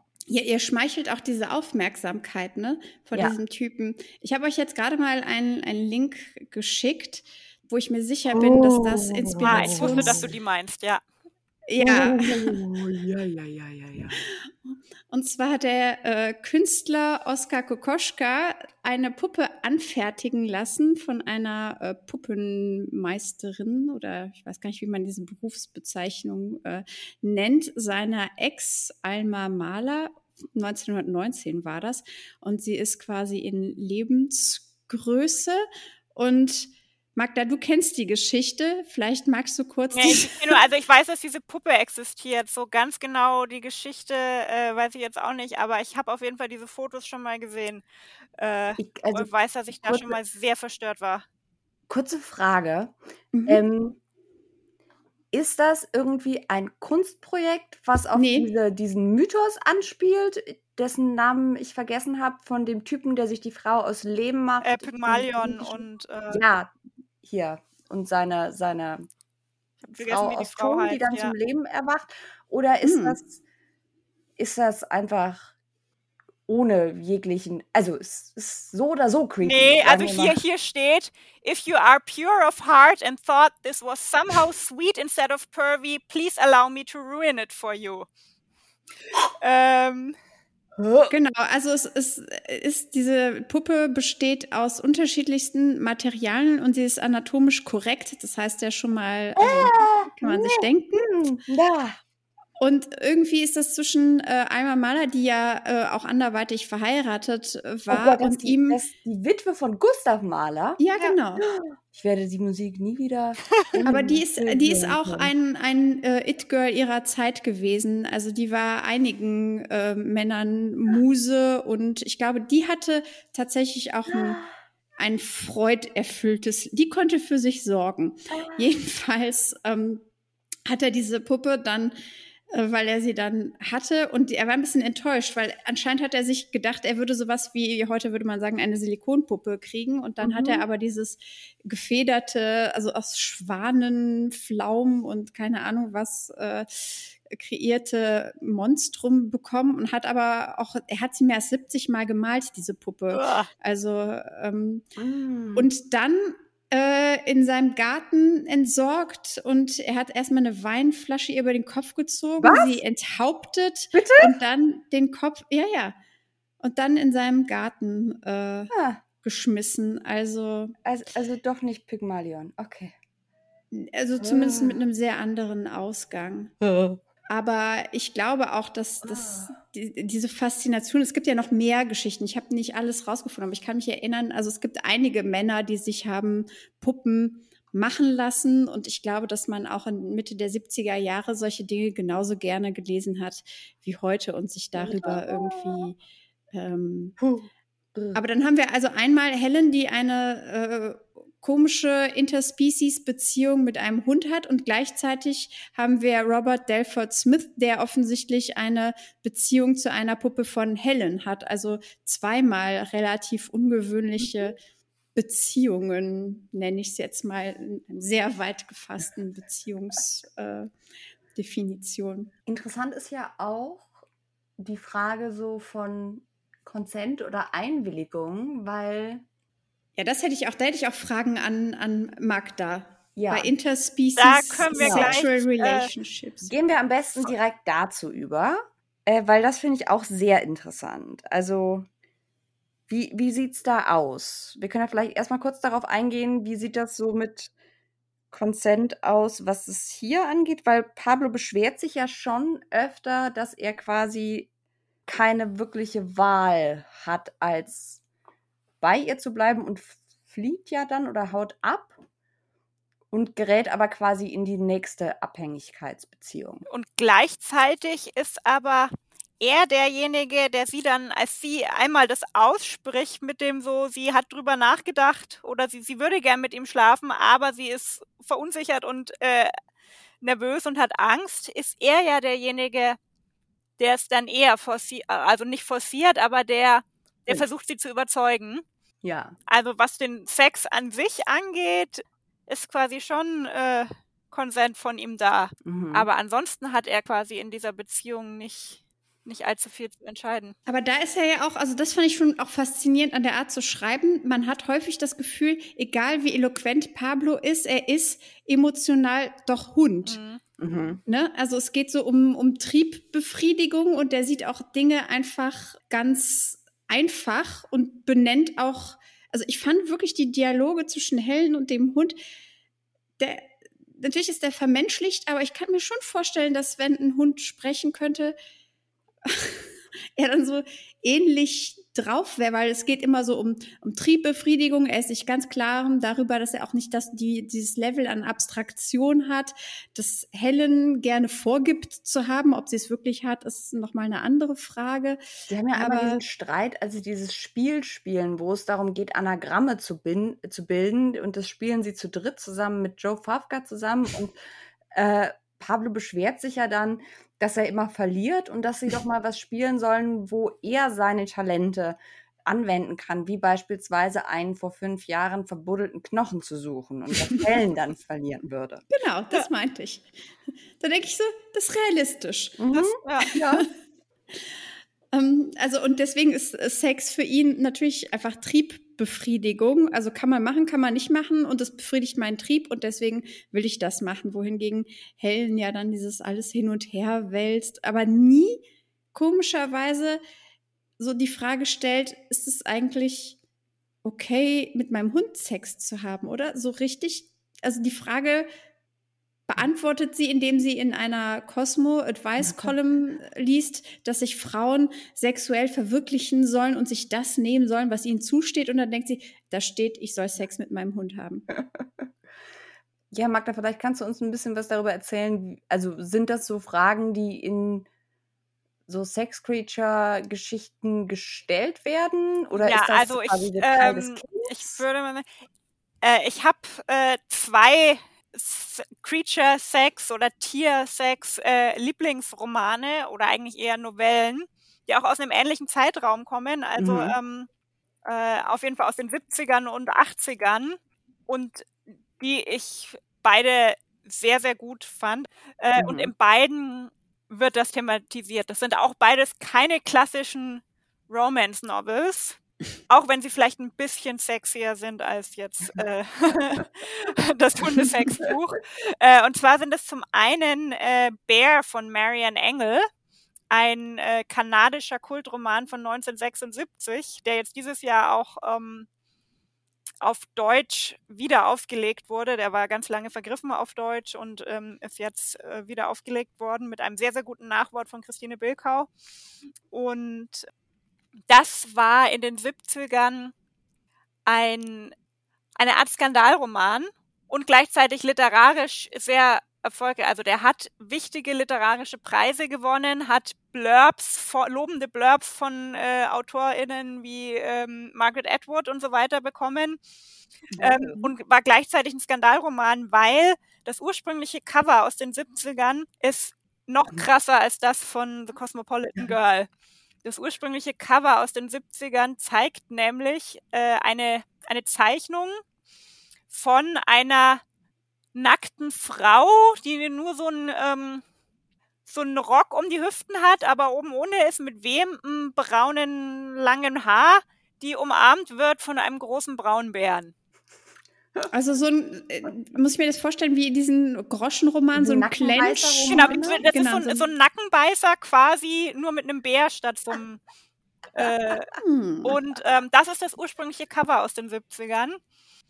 Das ist so ein Buch, das ist mir schon vor Jahren mal untergekommen in irgendwie irgendeiner so Liste mit den durchgeknalltesten äh, Erotikromanen aus den 70ern oder irgendwie sowas.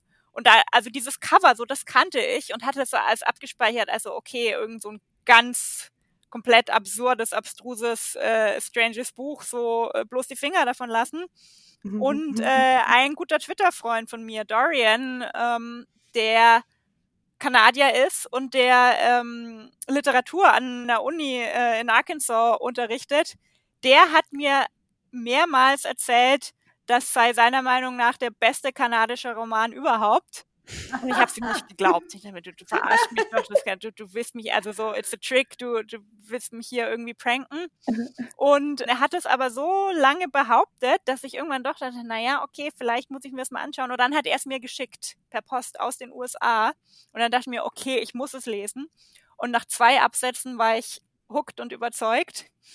Ähm, und das ist nämlich ein Roman, ähm, der spielt eben in Kanada handelt von Lou, einer ähm, Bibliothekarin oder Archivarin, die eher so mauerblümchenhaft ist. Sie lebt ein, wie sie es selber nennt, ein maulwurfartiges Dasein, hat so einen Job in so einem Archiv irgendwie, wo sie so allein vor sich hinarbeitet am Schreibtisch, hat irgendwie eine ganz unbefriedigende, traurige Affäre mit ihrem Chef und ist äh, generell sehr unzufrieden in ihrem Leben und wird dann aber eines Sommers beruflich in den Norden Kanadas geschickt zu einem besonderen Auftrag. Und als sie dort ankommt auf dieser Flussinsel, stellt sie fest, dass noch was anderes zu ihren Aufgaben gehört, weil nämlich die Familie von diesem Typen traditionell seit Jahrzehnten sich äh, immer Bären als Haustiere gehalten hat und da noch so ein halbzahmer Bär auf dieser Insel lebt, um den sie sich kümmern muss, während sie dort äh, ist. Und sie beginnt dann langsam eine Beziehung zu diesem Bären aufzubauen.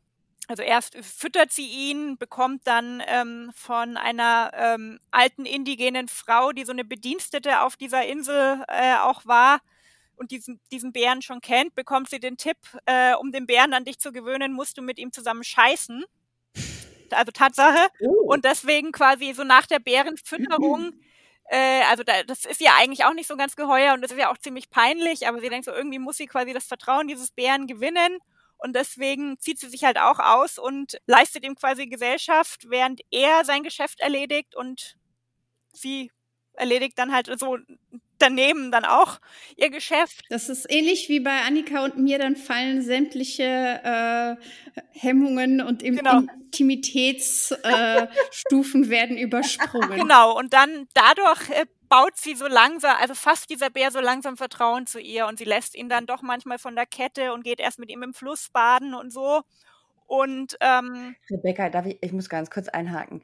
Ha, hast du gerade das gemeinsame Lesen von Romance Novels mit dem vor dem Bär scheißen mhm. Ich finde, das ist ein großartiges Bild.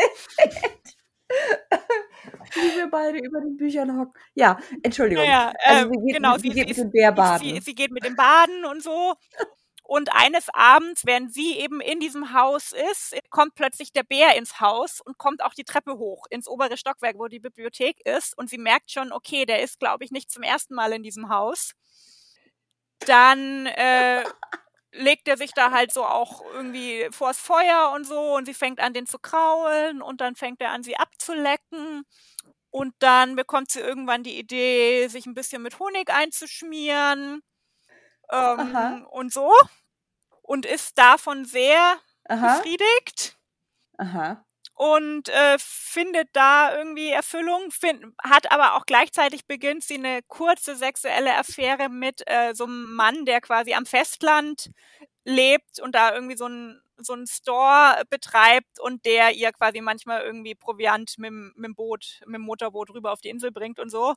Mit dem Also es ist nie Mangel an überhaupt an Möglichkeiten. Nee, also sie, sie, sie hat auch mit diesem, mit diesem Mann äh, eine Affäre dann. Und aber eben dieser, dieser Bär, der bewegt auch irgendwas in. Und sie, sie, sie, Mhm. der ist aber ein Bär, der spricht, im Gegensatz zu Pablo spricht dieser Bär auch nicht. Ähm, und sie, sie redet sich aber so ein bisschen ein, dass sie so eine besondere Beziehung zu dem aufgebaut Ja. hat und das eben mit dem Honig und so, das klappt. Also so, der, der Bär schlägt halt den Honig und dem ist egal, Ja. wo der Honig ist. Und da, ähm, so, das nutzt sie halt aus. Und dann setzt sie sich aber irgendwann, ist sie dann so verblendet in dieser Beziehung und auch in dieser vielleicht bisschen Menschlichkeit oder Persönlichkeit, die Mhm. sie auf diesen Bären projiziert. Und jetzt Spoiler Alert, dass sie dann schon sich vornimmt, sie möchte dann auch versuchen, tatsächlichen Geschlechtsverkehr mit diesem Bären zu haben. Aha. Und das geht aber schief. Und ähm, Schockierend. Also das ist mehr so ein Cautionary Tale. Das ist mehr so ein Caution. also es äh, ist schon eine Geschichte. Also man muss auch sagen, dieses Buch, so wie das geschrieben ist, an dem Punkt, wo das so passiert und wo das erstmal einsetzt mit dem Honig, mit dem sie sich einspielt Mhm. und so, ist das erstmal nicht mehr wirklich schockierend, weil das tatsächlich mhm. so, der Progress ist irgendwie, das findet schon in gewisser Weise so eine Emanzipation bei ihr statt, weil sie so in Mhm. dieser Einsamkeit auf dieser Insel so ein bisschen zu sich findet und anfängt drüber nachzudenken, wie zufrieden oder unzufrieden sie eigentlich mit ihrem Leben ist und mit ihren Bedürfnissen und so. Deswegen, das meinte ich vorhin zu Annika, so Mhm. andere Creature Sex Romane, die ich gelesen habe, sind in gewisser Hinsicht doch realistischer, als mir jetzt Cosmopolitan Girl vorkam, weil das Ja. So wie die Story einfach geschildert ist, dann gar nicht mehr so abstrus wirkt. Und weil eben am Ende doch der Bär halt einfach nur ein Bär ist und sie feststellt, okay. Mhm. Ja. Und das eben, also insofern, er kann natürlich nicht Consent geben, in, als es ums Lecken geht. So, also da Mhm. weiß der Bär natürlich nicht, was da jetzt eigentlich Ja, ja. passiert. Da wird er natürlich missbraucht. Aber quasi so später macht er nochmal seine Position quasi Ja. sehr deutlich und Aber was ich ja interessant, also jetzt sind wir wieder beim Veterinärteil gelandet, weil ich weiß nicht, wie Bärensex von sich geht, aber ich hätte jetzt gedacht, dass der männliche Bär den weiblichen Bär besteigt. So quasi. Ja, das geht aber insofern ja nicht, weil dieser Bär, also so da weiß sie schon, das würde halt nicht funktionieren, weil dann der ist zu schwer, der würde sie. Also, Ah, okay. also das ist Ah, eher okay, so, sie versucht Logistik. wieso- nee, es ist, sie versucht, es ist, nee, Ah, es ist okay. eher so, das ist halt dieser Bär und sie hat jetzt dieses Bedürfnis und sie redet sich so ein bisschen ein, dass er das auch hat. Mhm. Der Bär erkennt aber natürlich, also so, es ist höchstens so, also sie, ich, wenn ich mich jetzt ganz recht erinnere, versucht sie schon auch ihn manuell zu stimulieren, aber wenn er da Mhm. drauf anspringt, dann halt ist es so eine rein physische Ja, ja. Reaktion und ähm, Okay, also das heißt aber, es hat, es, es hat durchaus quasi einen Realismus insofern, als dass quasi körperliche Dimensionen und sowas auch eine Rolle spielen, die ja jetzt hier in Cosmopolitan Girl irgendwie so komplett ausgeklammert. Nein, nicht komplett. komplett. Es ist schon die Rede davon, dass er als Hund auch ein bisschen zu klein ist und dass irgendwie die ganze Position so. Ach, stimmt. Ich. Und dass er nur Doggy-Style kennt. Ja. Oh. Nee, aber also insofern, also der Realismus ist quasi, der Bär ist halt einfach ein Bär und der verhält sich wie ein Bär und der verhält sich so, Mhm. also man, man kann das jetzt nicht, über- der verhält sich so, wie sich wahrscheinlich ein Bär in dieser Situation verhalten würde. Mhm. Na, es gibt, gab es da nicht auch diese Story tatsächlich von was eine Frau, die mit dem Delfin in einem Haus gelebt hat Mhm. und dann angefangen hat, den irgendwie sexuell zu, Mhm. zu stimulieren. weil um irgendwie wegen seiner Aggressivität und was auch immer genau das war quasi eigentlich war diese Stimulation quasi auch äh, so mechanisch gedacht als quasi Ja. Ja, ja, nicht, genau. nicht als Ventil, als Ventil einfach, für ihn und nicht als Mhm. äh, weil er Genau. allein als männlicher quasi jugendlicher Delfin da lebt. Also falls ihr euch fragt, wir reden gerade äh, über eine Radiolab-Episode. Genau, da habe ich es her, stimmt. Genau, also Ähm. das, das ist auf jeden Fall der eine äh, Tiersex-Roman, das berühmte Bärensex-Buch, was eben auch insofern natürlich keine Romance-Novel ist, weil es Ja. ist nicht, es ist nicht hot eigentlich. Aber ist auch das feministische Literatur? Also ist die ähm, Protagonistin so, dass sie über diese Reise, die sie da macht, also sowohl die tatsächliche Reise als auch die Entwicklung in sich drin, ähm, ist das so ein Ding der Selbstfindung und also es ist, es ist auf Selbstbestimmtheit? jeden Fall so ein Ja. Emanzipation und Selbstfindungsding. So die geht da raus und kehrt in ihr altes Leben zurück und weiß, okay, ich muss in meinem Leben jetzt Dinge ändern. Und ist das auch so eine Form von Eskapismus, wie wir das jetzt irgendwie bei Helen diagnostiziert haben, die sich da so ein Stück weit den gesellschaftlichen Anforderungen entziehen will? Ich würde schon sagen, weil sie ja gleichzeitig eben auch diese Affäre mit diesem, mit diesem Typen von diesem, von diesem Store hat und das mit dem, also da ist es quasi rein körperlich und das ist halt irgendwie jetzt so der Sex und die fallen dann irgendwie übereinander her, aber die haben keine emotionale Connection, wohingegen sie sich ja einbildet, sie hätte eine emotionale Connection mit dem Bären, der ihr aber natürlich auch nicht widersprechen kann. Sowieso. Ja, und äh, der zweite, und das ist tatsächlich ein Creature-Sex-Roman oder eine Creature-Sex-Novelle ähm, aus den 80ern von äh, Rachel Ingalls, äh, Mrs. Caliban. Und das scheint tatsächlich auch zum Beispiel äh, ein Vorbild für ähm, The Shape of Water unter anderem gewesen zu sein. Ah. Und das ist nämlich ein Roman oder eine Novelle, die spielt auch, ich würde vermuten, so in den 50ern. Aber es geht um ein, eine amerikanische Hausfrau, eine kalifornische Hausfrau, Dorothy, beziehungsweise Dottie, die verheiratet äh, ist mit Fred. Und die beiden hatten einen Sohn, den sie aber verloren haben, der gestorben ist als Kind. Und danach hatte sie noch, wenn ich es jetzt richtig erinnere, äh, eine Fehlgeburt. Und diese zwei Ereignisse haben quasi die Eheleute so auseinandergetrieben. Also das, ähm, und dann hatte Fred eine Affäre und ähm, die irgendwie aufgeflogen ist und so. Und seitdem ist es quasi so eine Ehe auf dem Papier und sie leben halt noch zusammen und sie schmeißt ihm irgendwie den Haushalt, während er weiter irgendwie in der Gegend rumvögelt und sie ist ziemlich unglücklich und ist so ein Typ, also ist so typisch irgendwie ähm, Betty Friedan, The Feminine Mystique, uh, The Problem Without a Name. Sie ist so die, Hm. die frustrierte, depressive Hausfrau, die, ähm, die eben auch keine, keine Kinder mehr hat, äh, auch noch trauert um diese, um den Verlust dieser Kinder, ähm, keinerlei emotionale ähm, Nähe mehr zu ihrem Mann hat.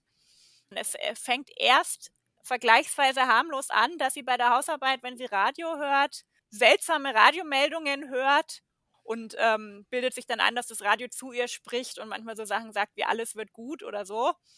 Ähm, also somit fängt es erstmal an, dass man merkt, so da ist äh, also psychisch alles ziemlich wackelig. Und dann hört sie auch eines Tages auch wieder bei der Hausarbeit äh, im Radio eine Sondermeldung, dass ein Seemonster mit dem Namen Aquarius aus einer Mhm. Forschungseinrichtung ausgebrochen ist und zwei seiner Wärter ähm, getötet hat und jetzt auf freiem Fuß ist und gesucht wird. Dann irgendwie einen Tag später ruft ihr Mann von der Arbeit aus an und sagt so, ja, heute Abend bringe ich irgendwie Besuch mit, so äh, kümmerst du dich ums Abendessen und so. Und dann, ähm, dann fängt sie eben an zu kochen. Dann kommt auch der Mann mit seinem Besuch schon nach Hause. Sie ist im totalen Stress in der Küche, um irgendwie alles fertig zu kriegen und läuft dann mal schnell aufs Klo. Und als sie vom Klo zurückrennt in die Küche, öffnet sich plötzlich die Küchentür, also diese die Amerikaner, die haben ja dann immer nochmal diese Türen nach draußen von der Küche aus. Wie sagt Mhm. man, the back door. Die öffnet Mhm. sich und plötzlich steht eben besagtes Seemonster vor ihr in ihrer Küche. sie im ersten Moment äh, in diesem Schreck und ist so überfordert in diesem Schock, dass sie erstmal die Cracker aus dem Ofen holt. Klar. Dann ähm, hinter ihr. Nee, genau. Ähm, Nicht, dass noch währenddessen der Rauchmelder mit seinem äh, Arbeitskollegen irgendwie im, im Wohnzimmer. Dann stehen sie und dieses Seeungeheuer sich gegen, der ist quasi sechs Fuß groß, hat schon so ungefähr den Körperbau eines menschlichen Mannes, sehr muskulös, sehr groß, hat aber einen Kopf, der so sehr Frosch, also hat irgendwie so grünlich äh, graue Haut. Ja, also einen Kopf, wie das Sexy Fish genau, Guy. einen Kopf, der sehr Shape froschartig beschrieben wird. Sehr kleine Ohren, Glubschaugen, irgendwie keine richtige Nase Ja. und so. Okay, jetzt klingt er mehr wie ein Incel. Und ähm, dann steht sie da, eben in diesem Schock. Er steht auch da, sie starren sich an. Hinter ihr liegt quasi noch ihr Schneidebrett für die, äh, mit dem Gemüse für den Salat. Da liegt ihr sehr, sehr scharfes Messer. Und daneben liegen auch ein paar Selleriestangen und sie greift so hin, also sie, schielt so nach hinter, überlegt, ob sie nach dem Messer greifen soll, greift aber stattdessen nach der Selleriestange und reicht sie ihm. Und er nimmt diese Selleriestange und äh, isst die auf. Und dann holt sie noch eine zweite Selleriestange und streckt die ihm noch entgegen. Und er isst die auch auf. Und äh, dann sagt er ihr, äh, ich brauche Hilfe, help me, die sind hinter mir her, ich bin in Gefahr. Ähm, und sie hat quasi so, sie weiß so, sie muss jetzt gleich raus, ihr Mann könnte jeden Moment in die Küche kommen. Sie hat überhaupt keine Zeit nachzudenken. Deswegen schiebt sie dieses Ungeheuer einfach nur in den Spare Bedroom, also ins Gästezimmer, setzt ihn dahin und sagt so, okay, sei ganz leise, so, ich kümmere mich später um dich, ich muss jetzt aber da raus, so, ich komme spät heute Abend oder morgen früh zu dir und äh, macht die Tür zu vom Gästezimmer und geht zurück in die Küche und kocht quasi das Abendessen fertig und ähm, fertigt ihren Mann und den Gast ab und so und hat dann tatsächlich auch erst am nächsten Morgen äh, Zeit. Also sie muss dann erstmal irgendwie dem Mann das Frühstück machen und ihn so abfertigen vor der Arbeit und so. Ähm, und denkt sich Mhm. dann die ganze Zeit so, okay, das habe ich geträumt, das habe ich mir eingebildet und so. Und als der Mann dann endlich in die Arbeit verschwunden ist und sie endlich Mhm. ins Gästezimmer gehen kann, sitzt da aber halt ähm, dieses Seeungeheuer und äh, stellt sich ihr als Larry vor. Weil nämlich die, also und, und erzählt ihr dann, er ist, äh, er ist am Golf von Mexiko, ist er von diesen Forschern gefangen genommen worden und in diese Forschungseinrichtung gebracht worden und die haben da Experimente mit ihm gemacht, haben ihn gequält und gefoltert, haben ihm auch das Sprechen beigebracht, haben ihm den Namen Aquarius gegeben, den konnte er aber nicht aussprechen, deswegen haben sie ihn Larry genannt und deswegen hat er sich jetzt Larry gewöhnt und ähm, ist dann eben irgendwann entkommen und auf der Flucht.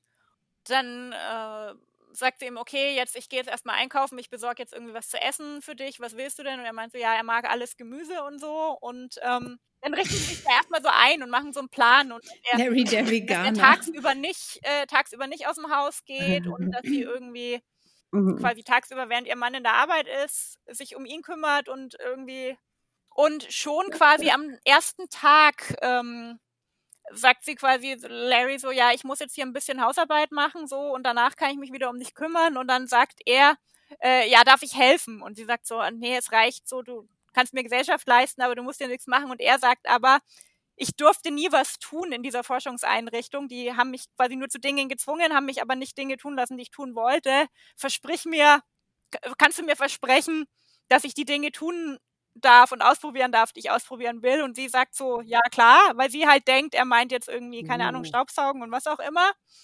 Und äh, als sie dann aber das nächste Mal mit ihm ins Gästezimmer geht, blickt er sie an und sie stellt sehr schnell fest, er meinte was anderes mit dem Versprich mir, dass ich tun darf, was ich tun will. Äh, weil er ihr dann sehr schnell ihren Bademantel Oh. auszieht.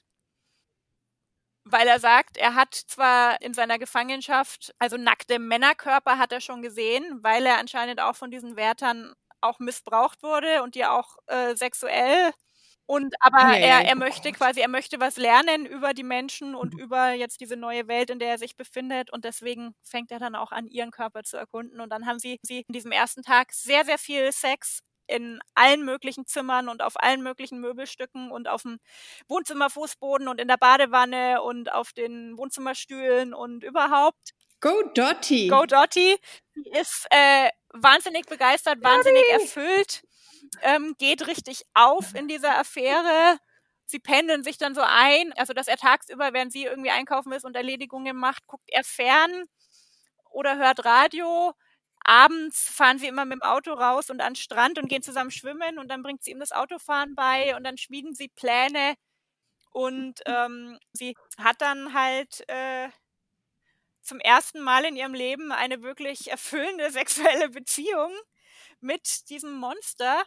Aber es, es passiert dann noch einiges mehr und da möchte ich jetzt nicht zu viel spoilern, weil das schon auch dann einen, einen spannenderen Plot noch hat.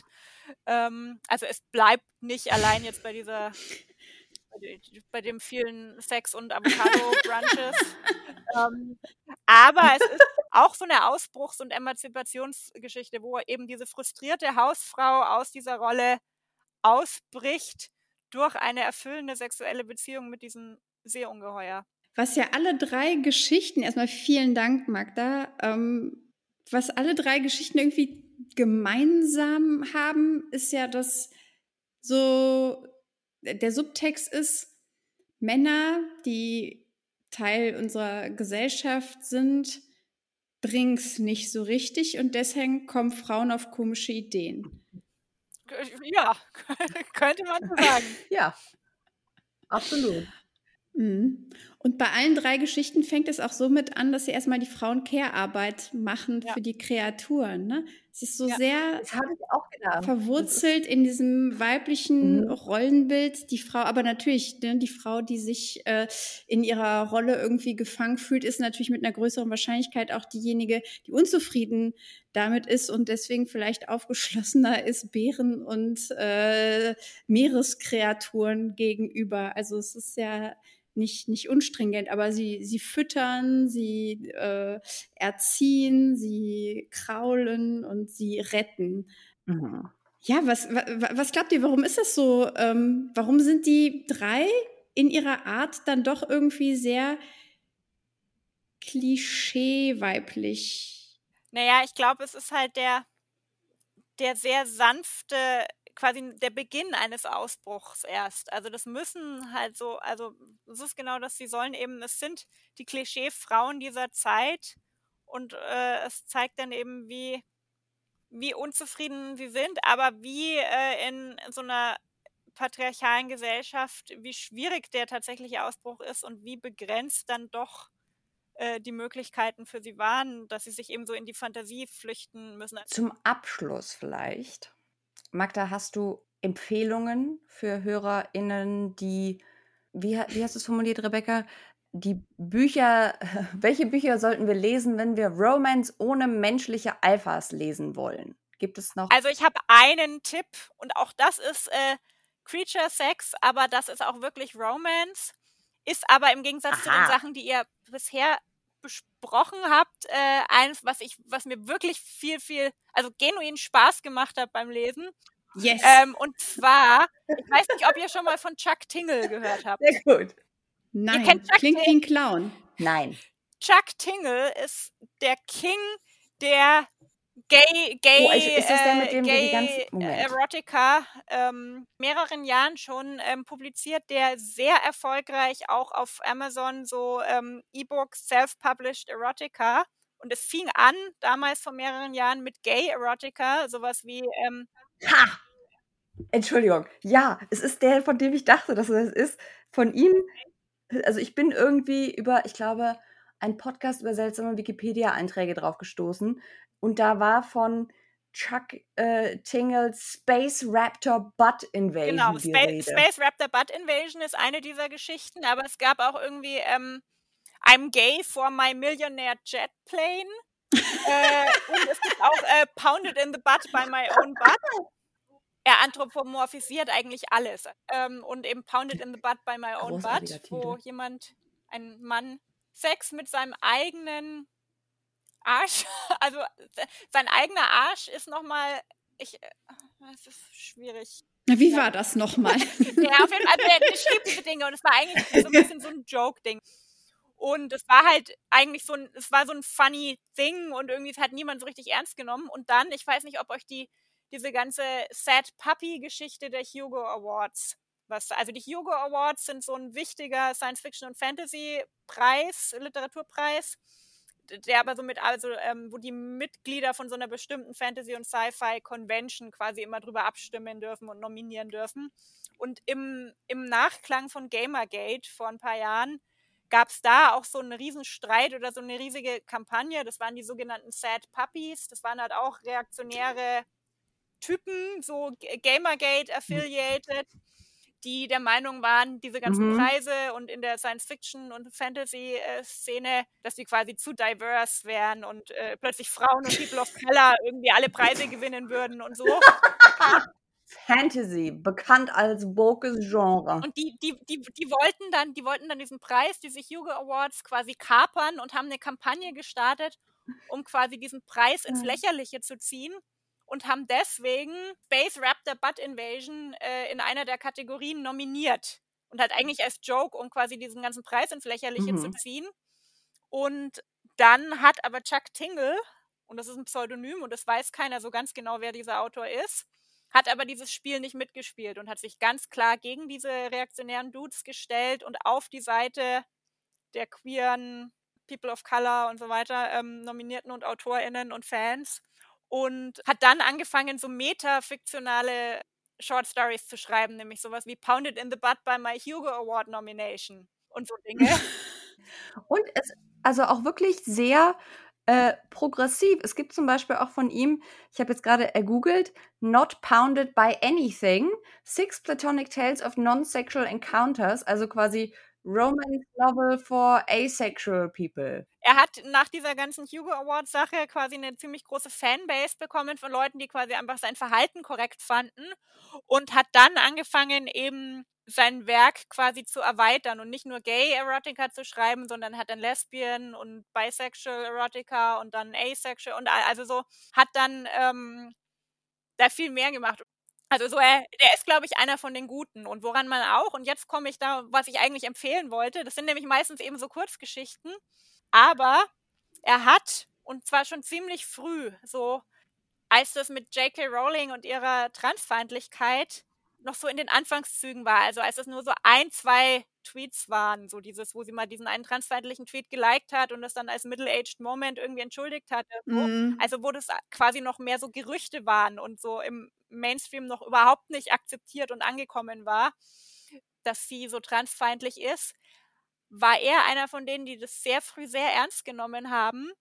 Und dann hat er eine 160-seitige Harry Potter-Parodie geschrieben mit dem Titel, und jetzt muss ich einmal vorlesen, Trans Wizard Harriet Porber and the Bad Boy Parasaurolophus.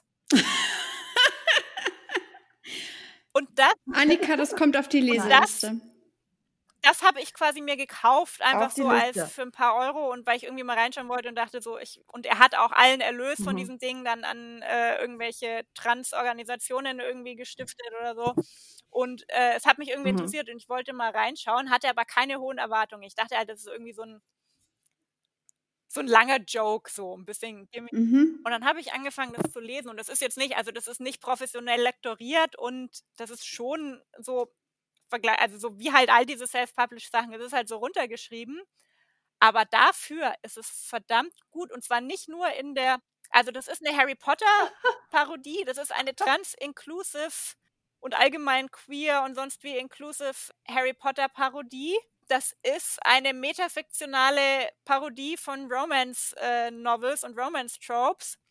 Und es hat aber auch verdammt gutes Worldbuilding, was so dieses ganze Magiesystem und so angeht. Es ist quasi Enemies to Lovers. Ja. Und es ist aber Ja. doch relativ sexy. Also es ist, äh, ich habe schon wesentlich schlechtere Sexszenen gelesen, sagen wir es mal so.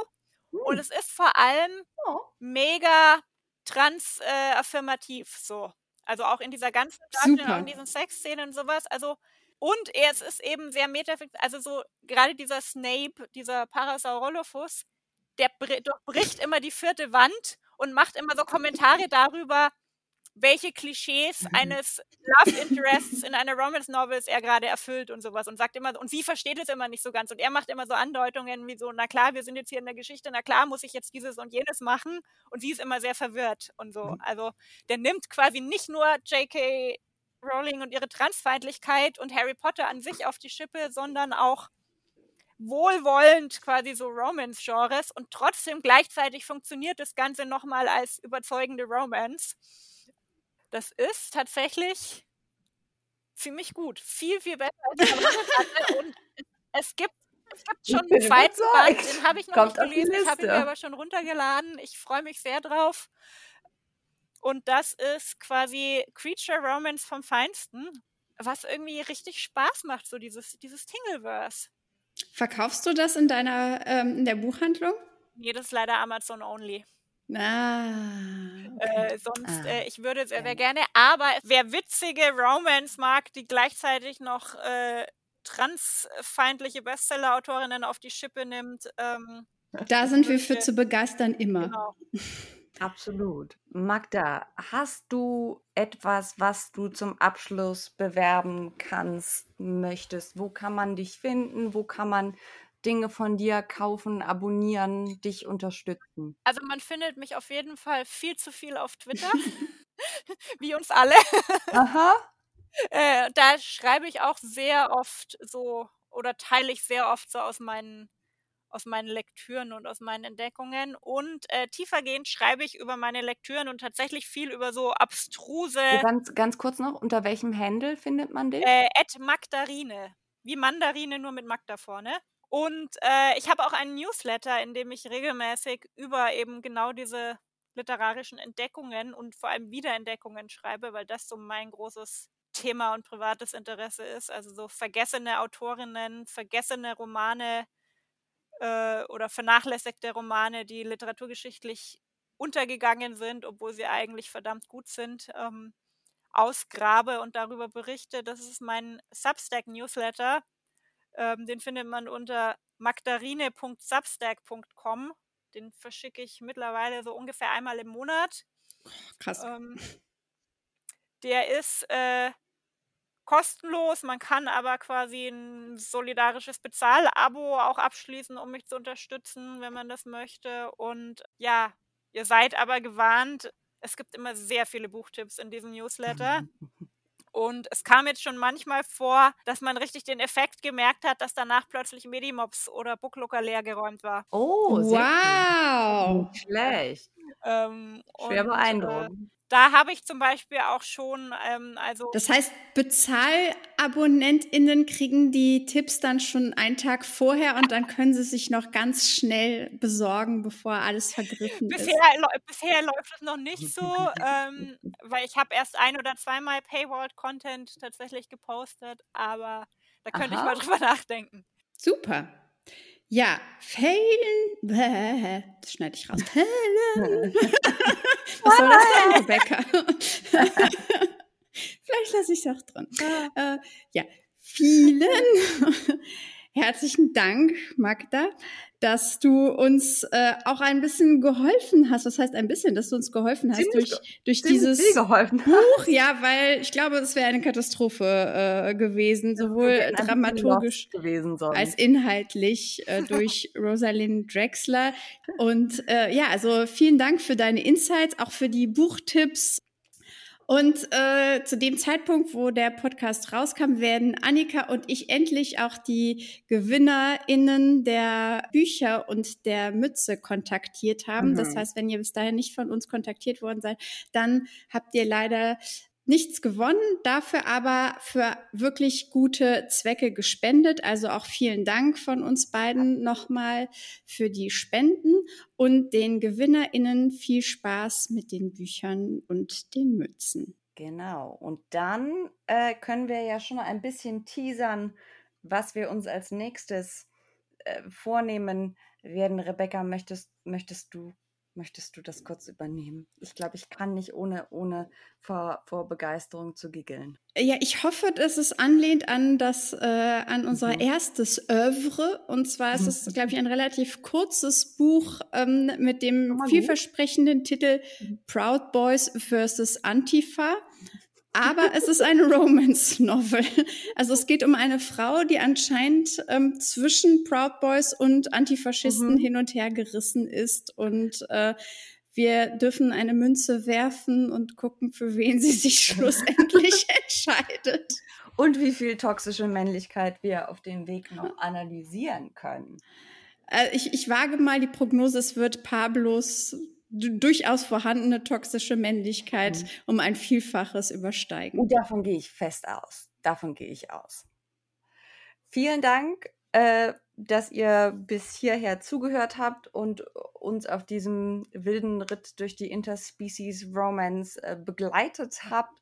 Folgt Magda, abonniert ihren Newsletter und lasst, wenn ihr könnt, äh, ein Zeichen eurer Wertschätzung da. Da, wow.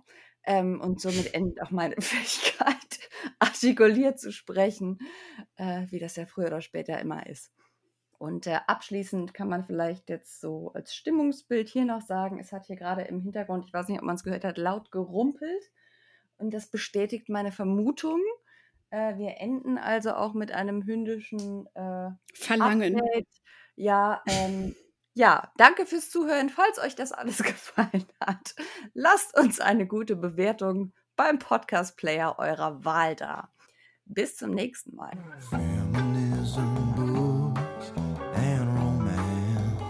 Feminist Shelf Control ist eine Produktion von Annika Brockschmidt und mir, Rebecca Endler.